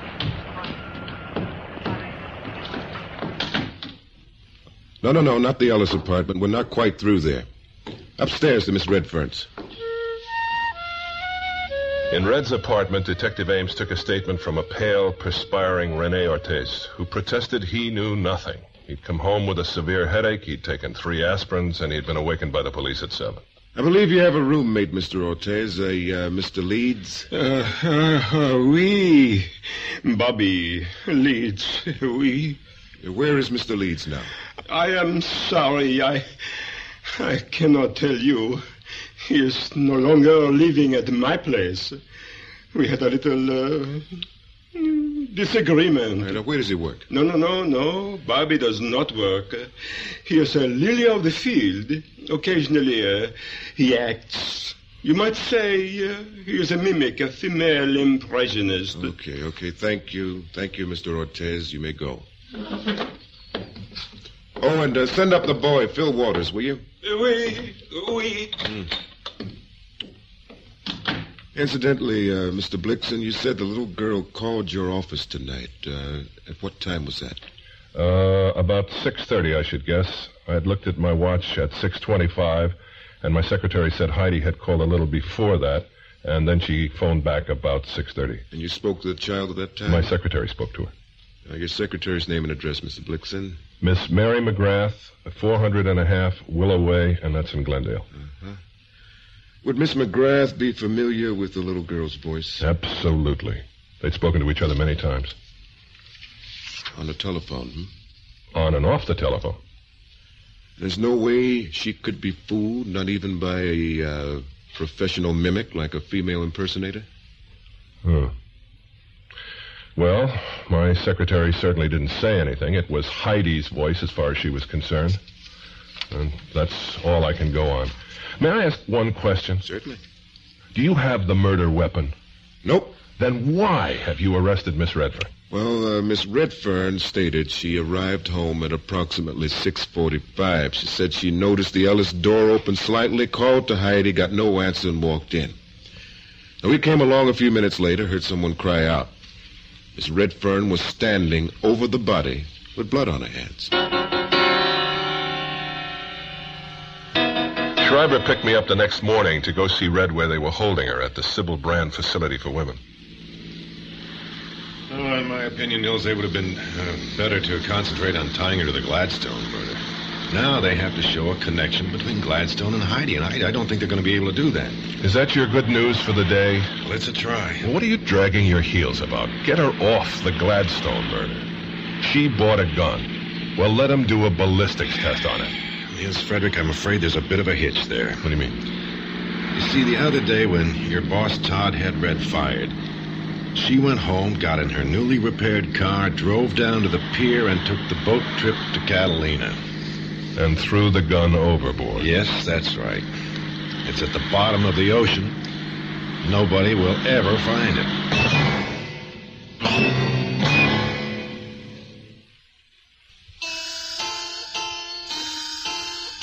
When I saw Red come into the visiting room, she seemed to have grown smaller. Behind her, the police matron who brought her in stood and gazed like a cat at a remote distance. There was a glass wall between us, and Red's voice came to me through a phone. Like my outfit? How are they treating you? Do you need anything? Could you send me the trades? Oh, sure. They'll be lucky if Schreiber doesn't sue for false arrest before it's over. Don't tell me you two hamburgers still think I'm innocent. As the day is long. There's never a Kleenex around when you want one. Red, have you heard from your father? Yes, this morning. He thinks I did it. He advises I plead insanity and throw myself on the mercy of the court. Said to be sure to talk to the analyst who treated me after I killed my sister. But he's not coming to see me. How's Leonard Ellis? Leonard, I don't know. The police tell me he's been hospitalized. They found him in some bar, told him about Heidi, and he began to get severe chest pains. Oh, poor guy. All right, I'll check into it. Red, did you notice anything out of the ordinary before you went into Ellis' apartment last night? Just the door was open. Was that usual? Well, it was never open. They were all burglar freaks. They hear 'em every night. There are enough locks and chains and bolts to outfit a dungeon on every door. Our time was up. The matron was approaching. I told Red I'd be back. She put her hand on the glass, palm flat, and I rested my palm on the other side against hers as though we were touching. I left the building. By the time I got back to the studio, I didn't think anything was worth too much. There was a strange secretary in my office. Took me a moment or two to remember that last night at the office, just before Jack and I had stepped out into the rain, Mary had told me she was flying out in the morning to Chicago to see her sick father. I smiled at the new secretary. She had the heat turned up and her coat over her shoulders, but none of it seemed to warm her in the least. I picked up all my messages from her desk, including one from Tibbet in Research. It read, The threatening letter, the words were cut out of Star Eyes Comics, April 15th, 1972 issue. Good man, Tibbet. I spent the next ten minutes on the phone. Good Samaritan Hospital to check on Leonard Ellis. Learned nothing, except that he was in intensive care. Hung up and got a call from Ames. Blixen, Yes. I wanted to talk to your secretary, uh, Mary McGrath, but I got somebody else. Thought I had the wrong office. Uh, where is Miss McGrath? Uh, in Chicago. Her father's sick, didn't I tell you? No, you gave me her address in Glendale, but there's no one there. Oh, I'm sorry. I, I was pretty shook up last night. I've got the number right here. Just a minute. Uh, yeah, 427 3099. I don't remember the area code. I'll get it. Thanks. I spent the day at my desk going over all of the scripts that were ready to shoot. It was five o'clock when I got another call from Sergeant Ames.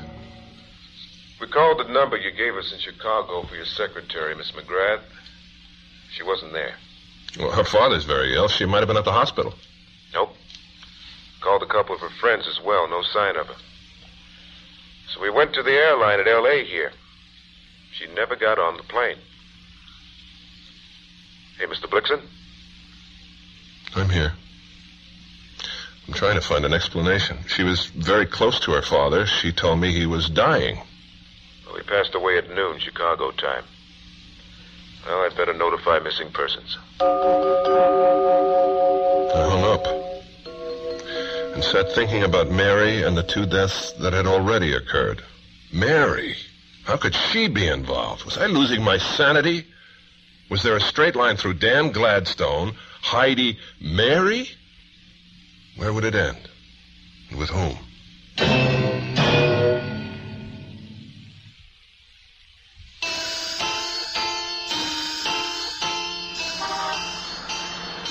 Jack was parked in his usual place waiting for me, reading the late edition of the Times and looking at the legs of starlets as they passed the checkout point at the gate. Hi, Mr. Blixen. hey, what do you hear from our girl? I saw her this morning. She'll make it. Uh, let the traffic clear a little bit, Jack. I just want to sit here for a minute. You know, my wife Dolores, she's got it all pegged. She says they're railroading Miss Redfern, and she says the kid's grandfather did it. What's she based that on? Well, for one thing, the paper said there were three or four locks on the front door, and all of them were open. And Dolores figures the kid was waiting for whoever lived there to come in. The paper said she was on the couch, so she didn't open the door herself. The locks were off, and the guy came right in. Unless he picked the locks first. Why, you, you can't pick a lock without making some kind of noise. Oh, but it was raining. That might have covered it. Hey, what's the matter? Don't you want the old man to be guilty? Uh, something like that. Besides, he left the studio at the same time we did last night, 6.30 or thereabouts. He couldn't have gotten to the apartment, killed the girl, and split before Red arrived. But when did she... So about a quarter to seven. Well, it'd be tight, but I think he could make it. In 15 minutes? I don't know. I'd have to run it myself. Do it. Do it now. I want to go over there anyhow. All right. You time it, but, but wait till I get out of the lot. Hey, I feel like Mario Andretti. Now, who's going to pay the fine if the cops stop me? They'd better not stop you. I hope you're right.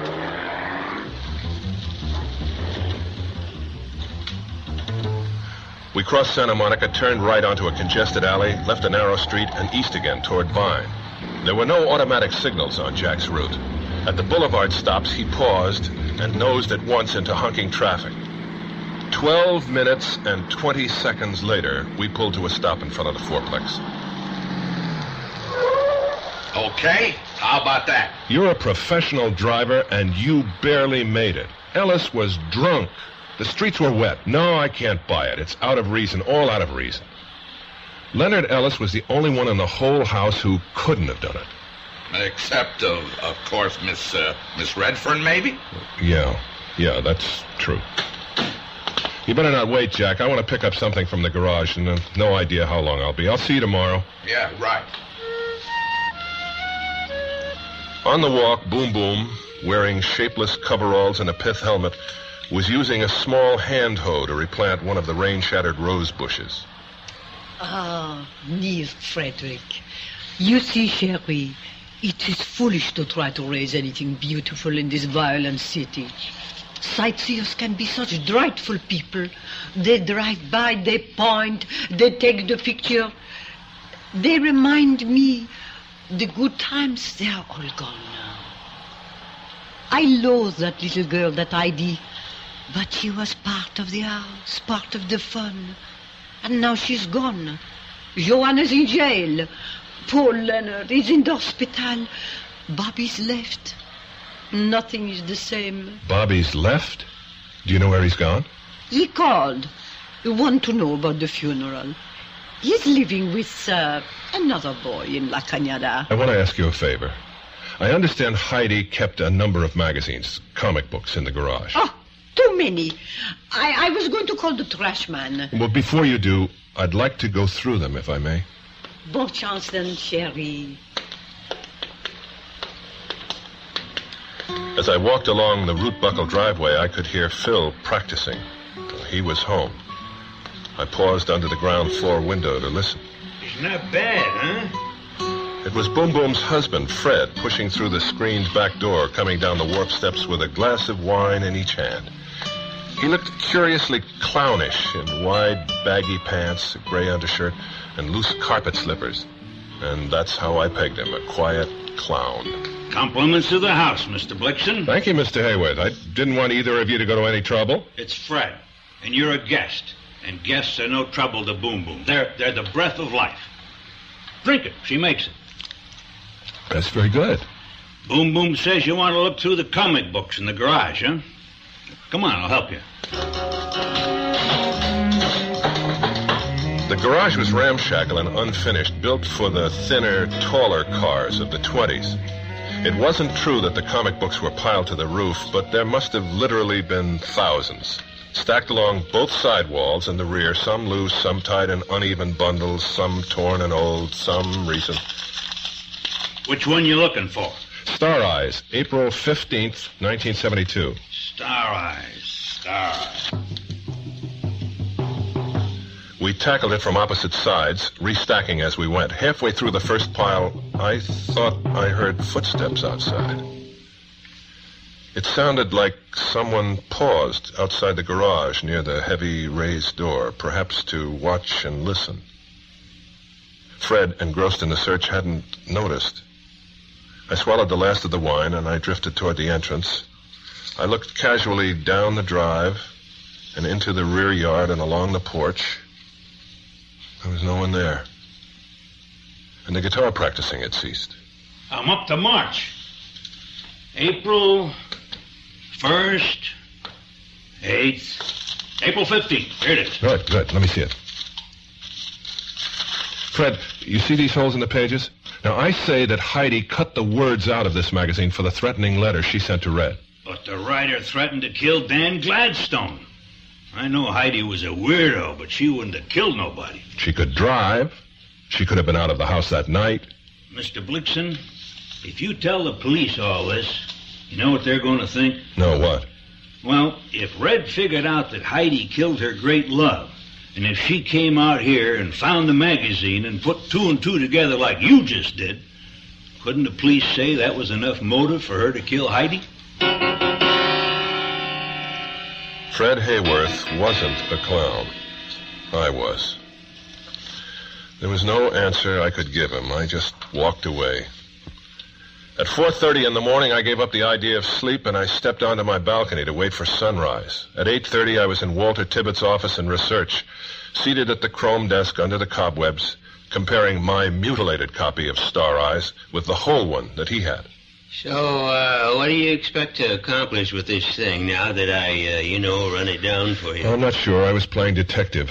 I hoped that I'd be able to help my casting director. I mean, that nice kid they arrested, it, uh, Joanna Redford. Yes.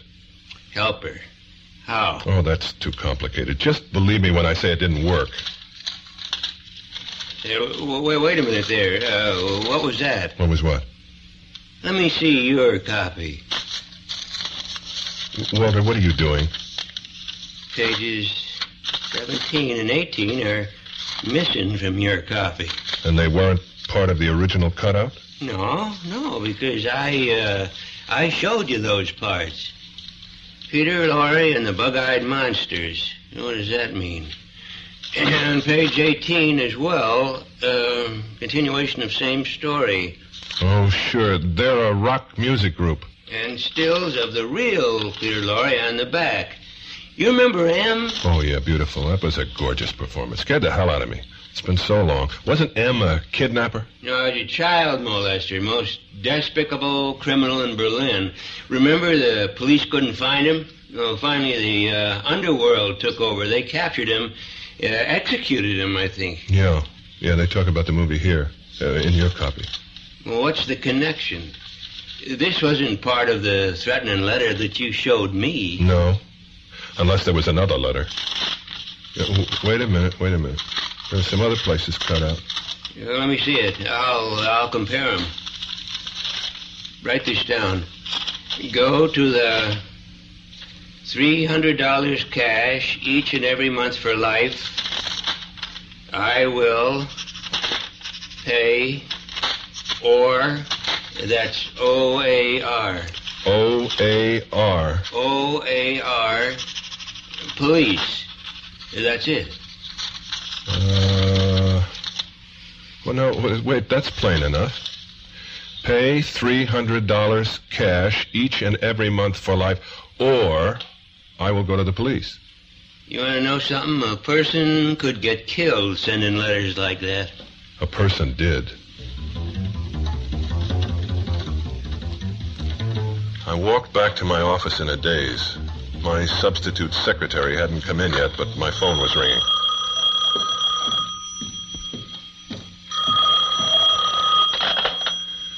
Blixen here. Ames, I called your apartment. You left early. What is it, Sergeant? We found your secretary, Mary McGrath. The bullet, fired at close range, had entered her left eye near the nose, shattered the back of the skull, and spent itself inches short of the kitchen drain board. The brackish odor of death permeated the small house from end to end. According to the deputy coroner, she had been dead for approximately 40 hours. Tomorrow at this time, rest your eyes and listen here to this week's continuing study in suspense someone's death. I'm Rod Serling, and this is The Zero Hour.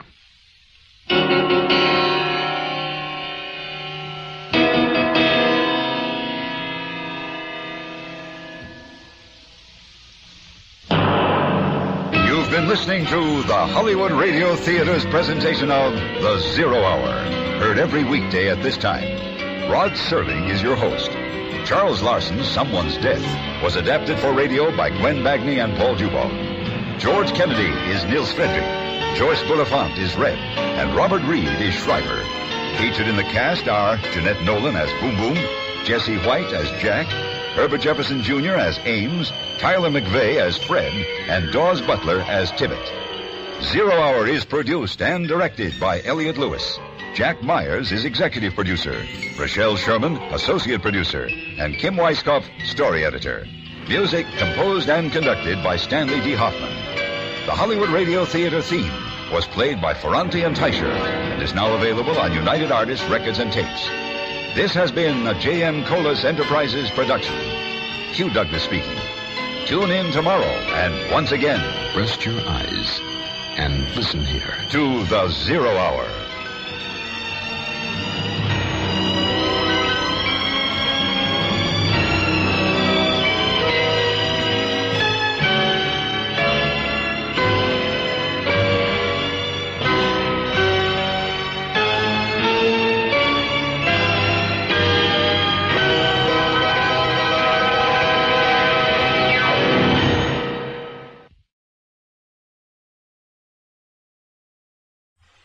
The Hollywood Radio Theater.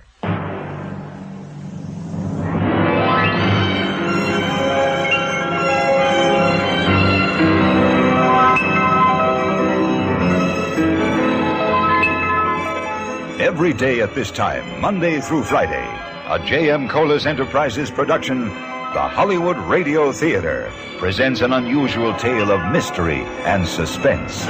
Every week, Monday through Friday, the Hollywood Radio Theater presents. I'm Rod Serling. You're listening to The Zero Hour. Rest your eyes.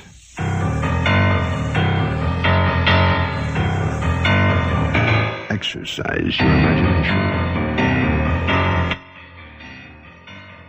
This week, Charles Larson's inside story of television murder. Someone's death. Starring George Kennedy,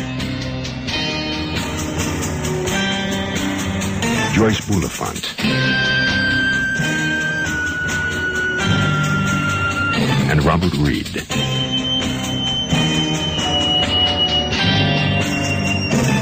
In Elliot Lewis's production of The Zero Hour.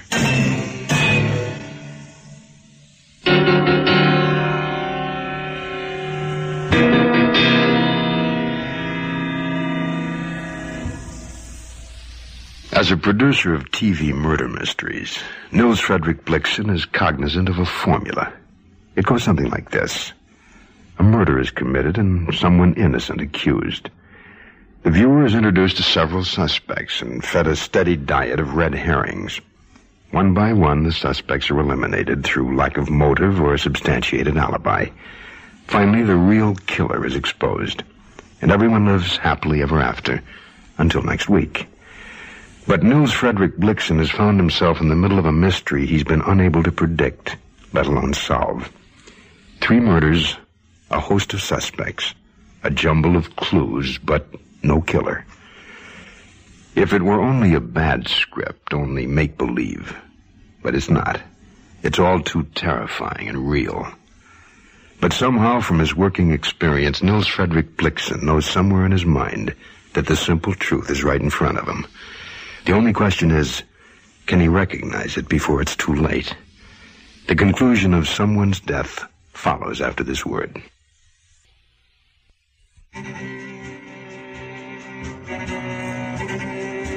Mary McGrath murdered, victim number three. In the bedroom of her small home, the police found a partially packed red and black suitcase, a round trip airplane ticket to Chicago, and ten $20 traveler's checks, but no murder weapon. By 1.30 in the afternoon, the authorities had finished their examination of the house and grounds, and the body had been removed to the morgue. Detectives continued to question residents along both sides of Willow Way, a steep, pretty street on the Glendale edge of Montrose, just off of Highway 2, the main route to La Cañada. When I met Ames at the morgue, he was fit to be tied. She was dead when my men checked the place yesterday, but none of them bothered to look in the kitchen window. Gonna hold a few seminars on comprehensive investigation. All right, Mr. Blixen? Yes. Yes, that's Mary. This is senseless. It's absolutely senseless. My mind really fights this. I know she's dead. I just can't accept it. This was a woman who didn't have an enemy in the world. I'd like to get some air.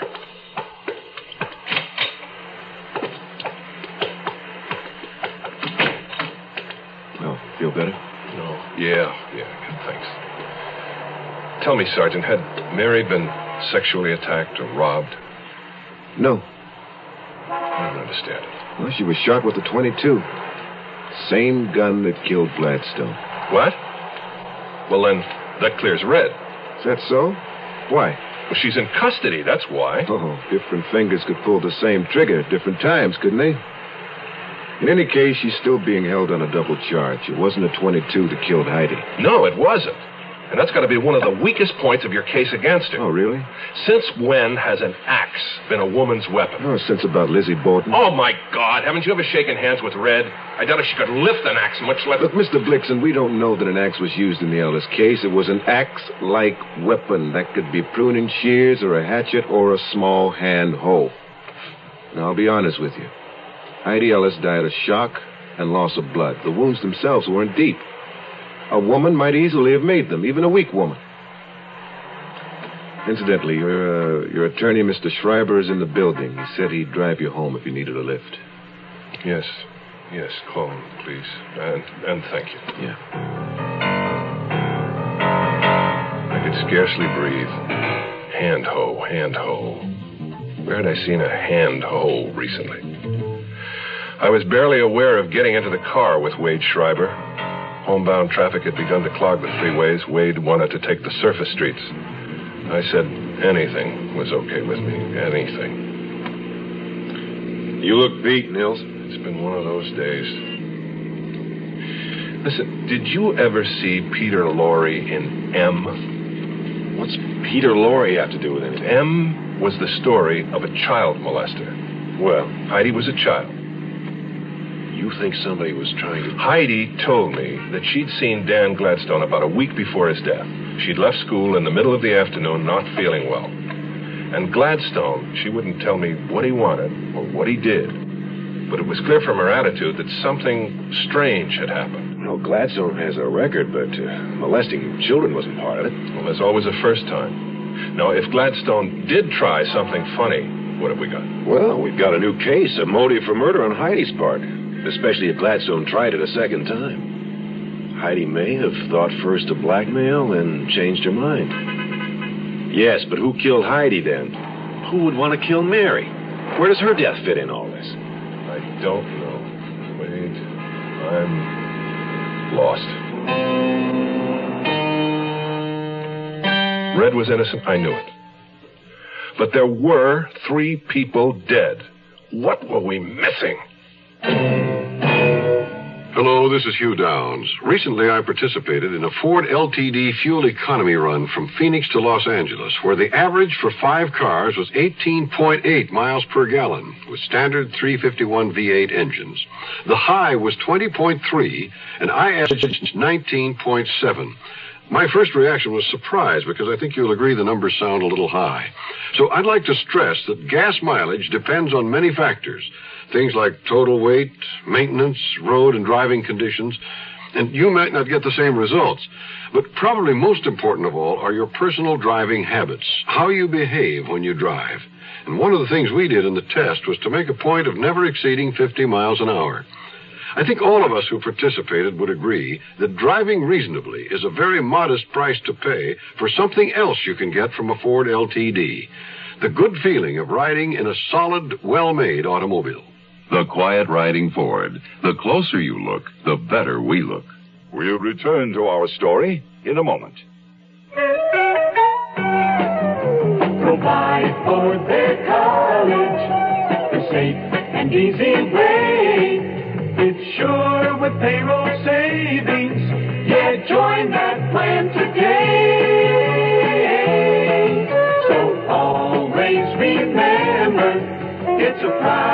Way to save. Take stock in America. Buy U.S. savings bonds.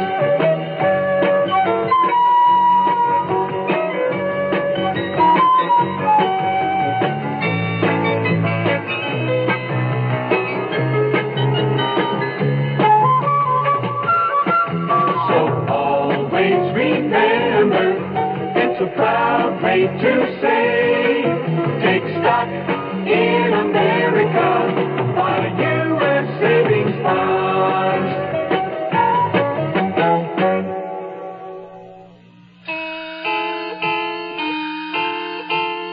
Heidi Ruth Ellis, age 14 years, one month, and six days, was buried in Hollywood's Robindale Cemetery on Thursday, the 7th of June at 11:15 in the morning.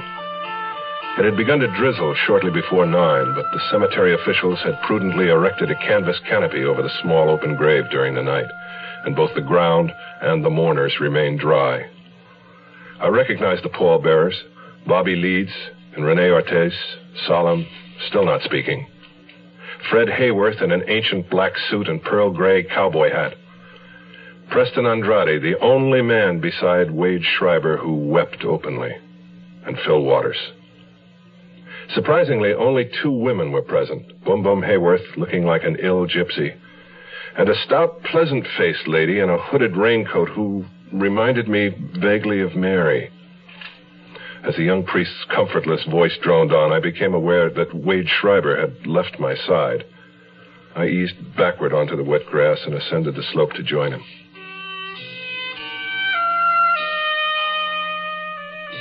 Oh, how sweet of you to come, chérie.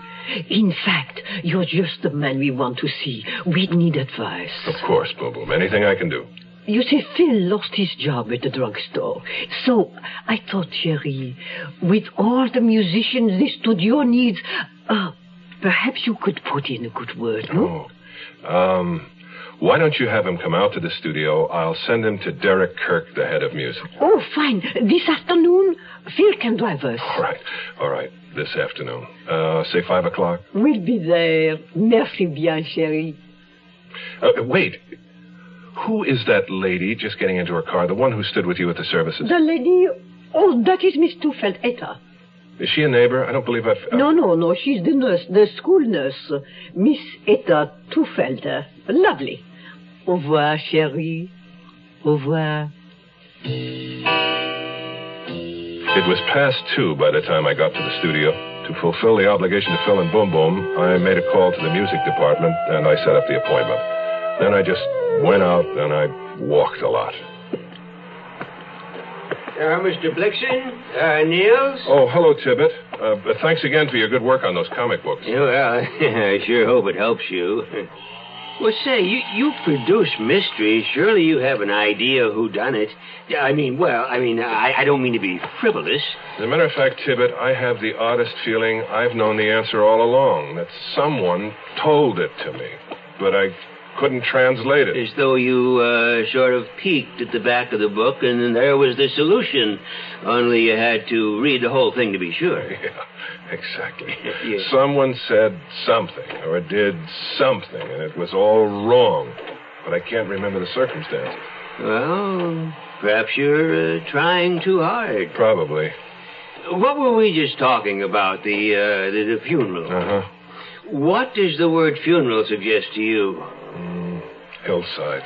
And uh, hillsides? It was as though a camera shutter had clicked in my mind. There was the hill and the headstones, and Schreiber under his wide black umbrella. And down the hill, dry beneath a canvas canopy, were Boom Boom and Miss Tufeld and the priest. Let's see. Phil and Andrade, Hayworth and Rene, and there was Bobby. And as suddenly as that, I had it.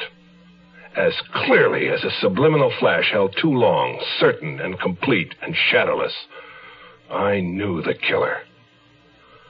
Sickened, I closed my eyes and thought, no, my God, no.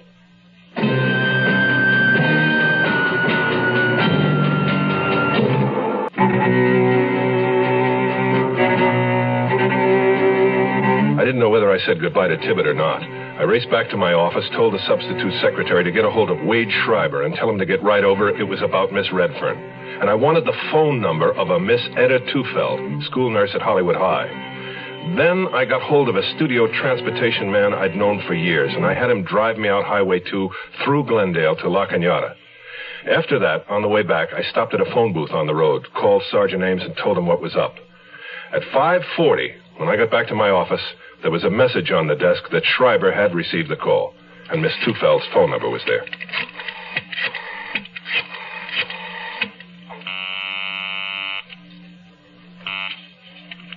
Hello?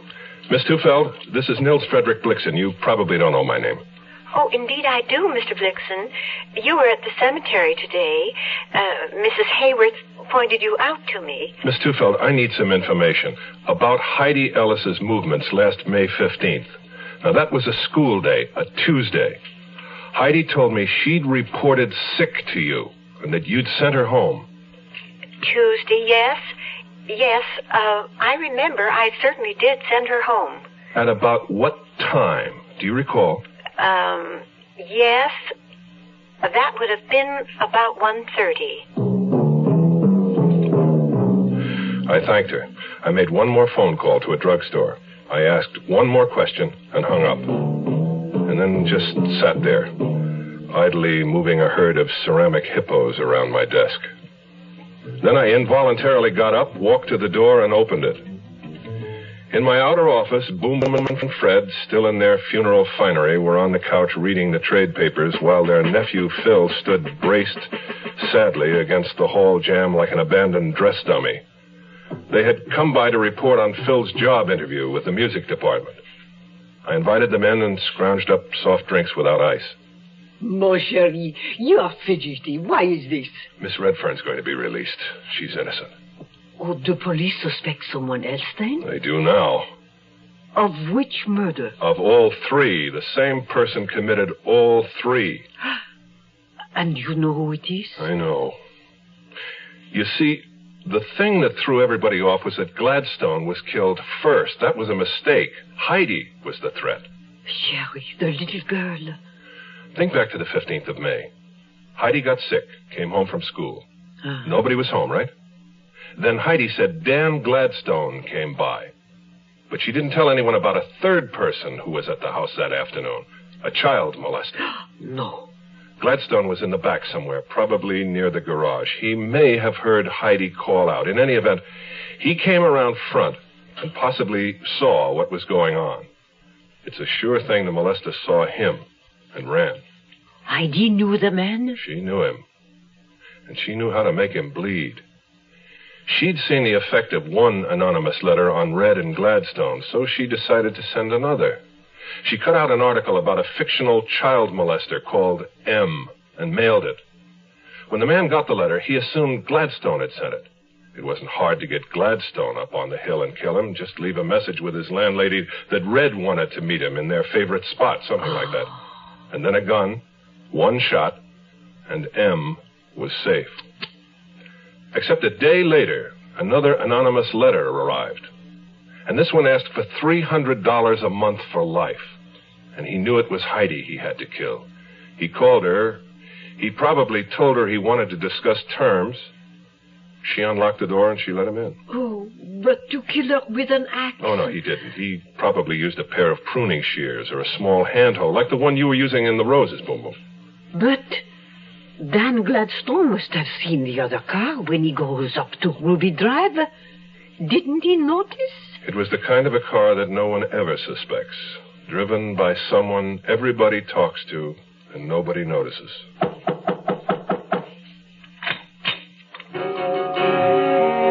The scene in my outer office, except for Wade Schreiber thumbing through a magazine, might have been a replay of an earlier scene.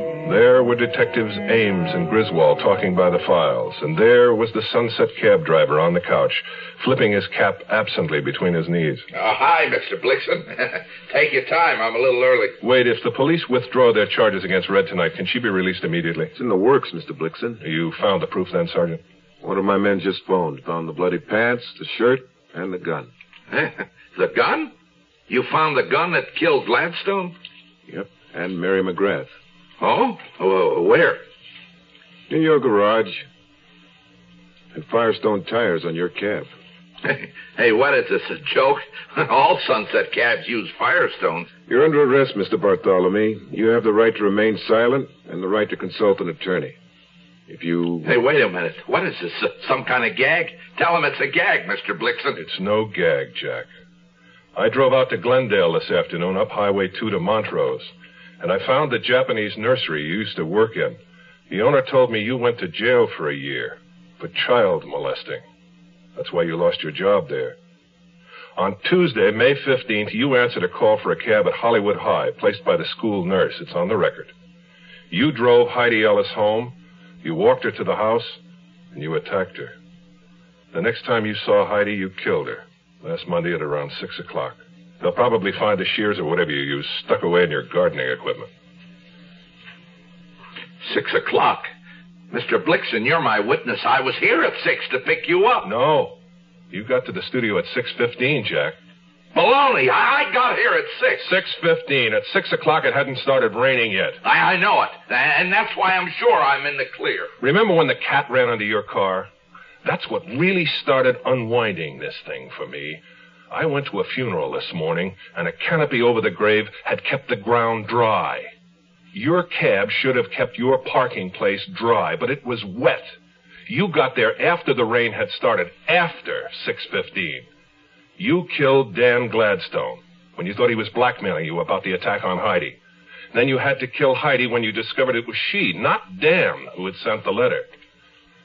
And to cover it all up, you had to kill Mary McGrath.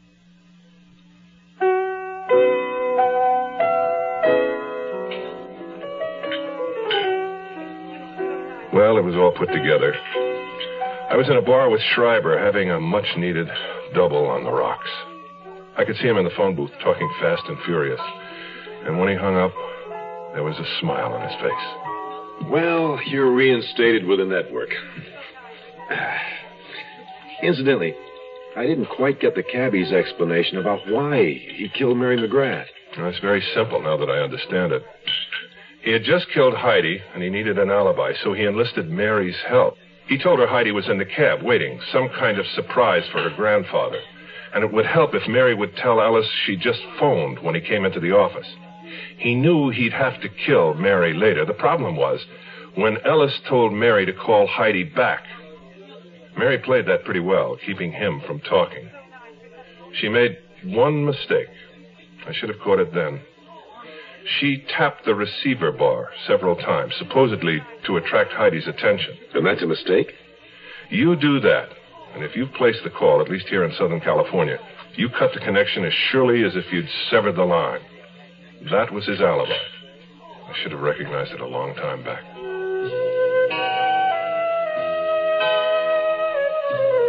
Joanna Redfern was released from custody the 8th of June. She was back to work three days later. The studio calmed down, and so did I, except for one thing. When Red came sweeping into my office, as usual, she knocked over an ashtray and she bumped her knee on the sofa. She threw her arms around my neck. She kissed me on the forehead, on the nose, on the mouth, and on both eyes. Oh, good grief, I love you. Did I ever tell you that? Will you marry me, Red? No. We can go. No. Who is it, then? Wade? I love Wade, but it's certainly not Wade. I'm not going to marry anybody. You can't love both of us and not marry anybody. That's absolutely ridiculous. Why? I don't see why I can't love a thousand people. I do. I will. I'm still young. Bye, darling, and thanks for saving my life. A kiss on my forehead, and she swept out of the room. Still as inaccessible as an alpine flower. I sat down and I took all the little ceramic hippos on my desk and arranged them into a broken heart. but I was smiling. With love. At my age.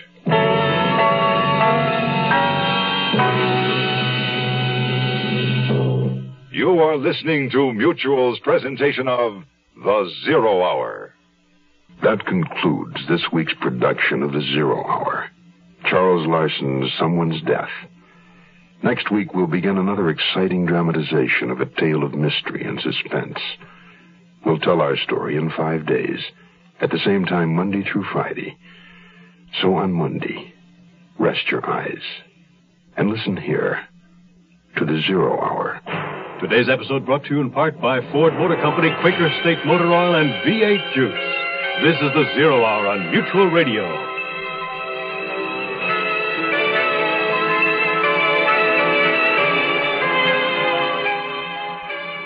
You have been listening to The Zero Hour, a presentation of the Mutual Broadcasting System in association with Hollywood Radio Theater. Heard every weekday at this time. Rod Serling is your host.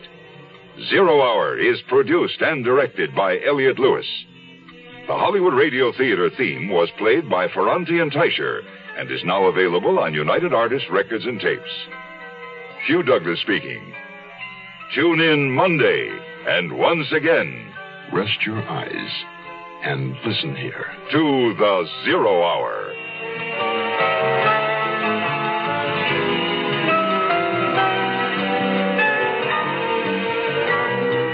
This is the Mutual Broadcasting System.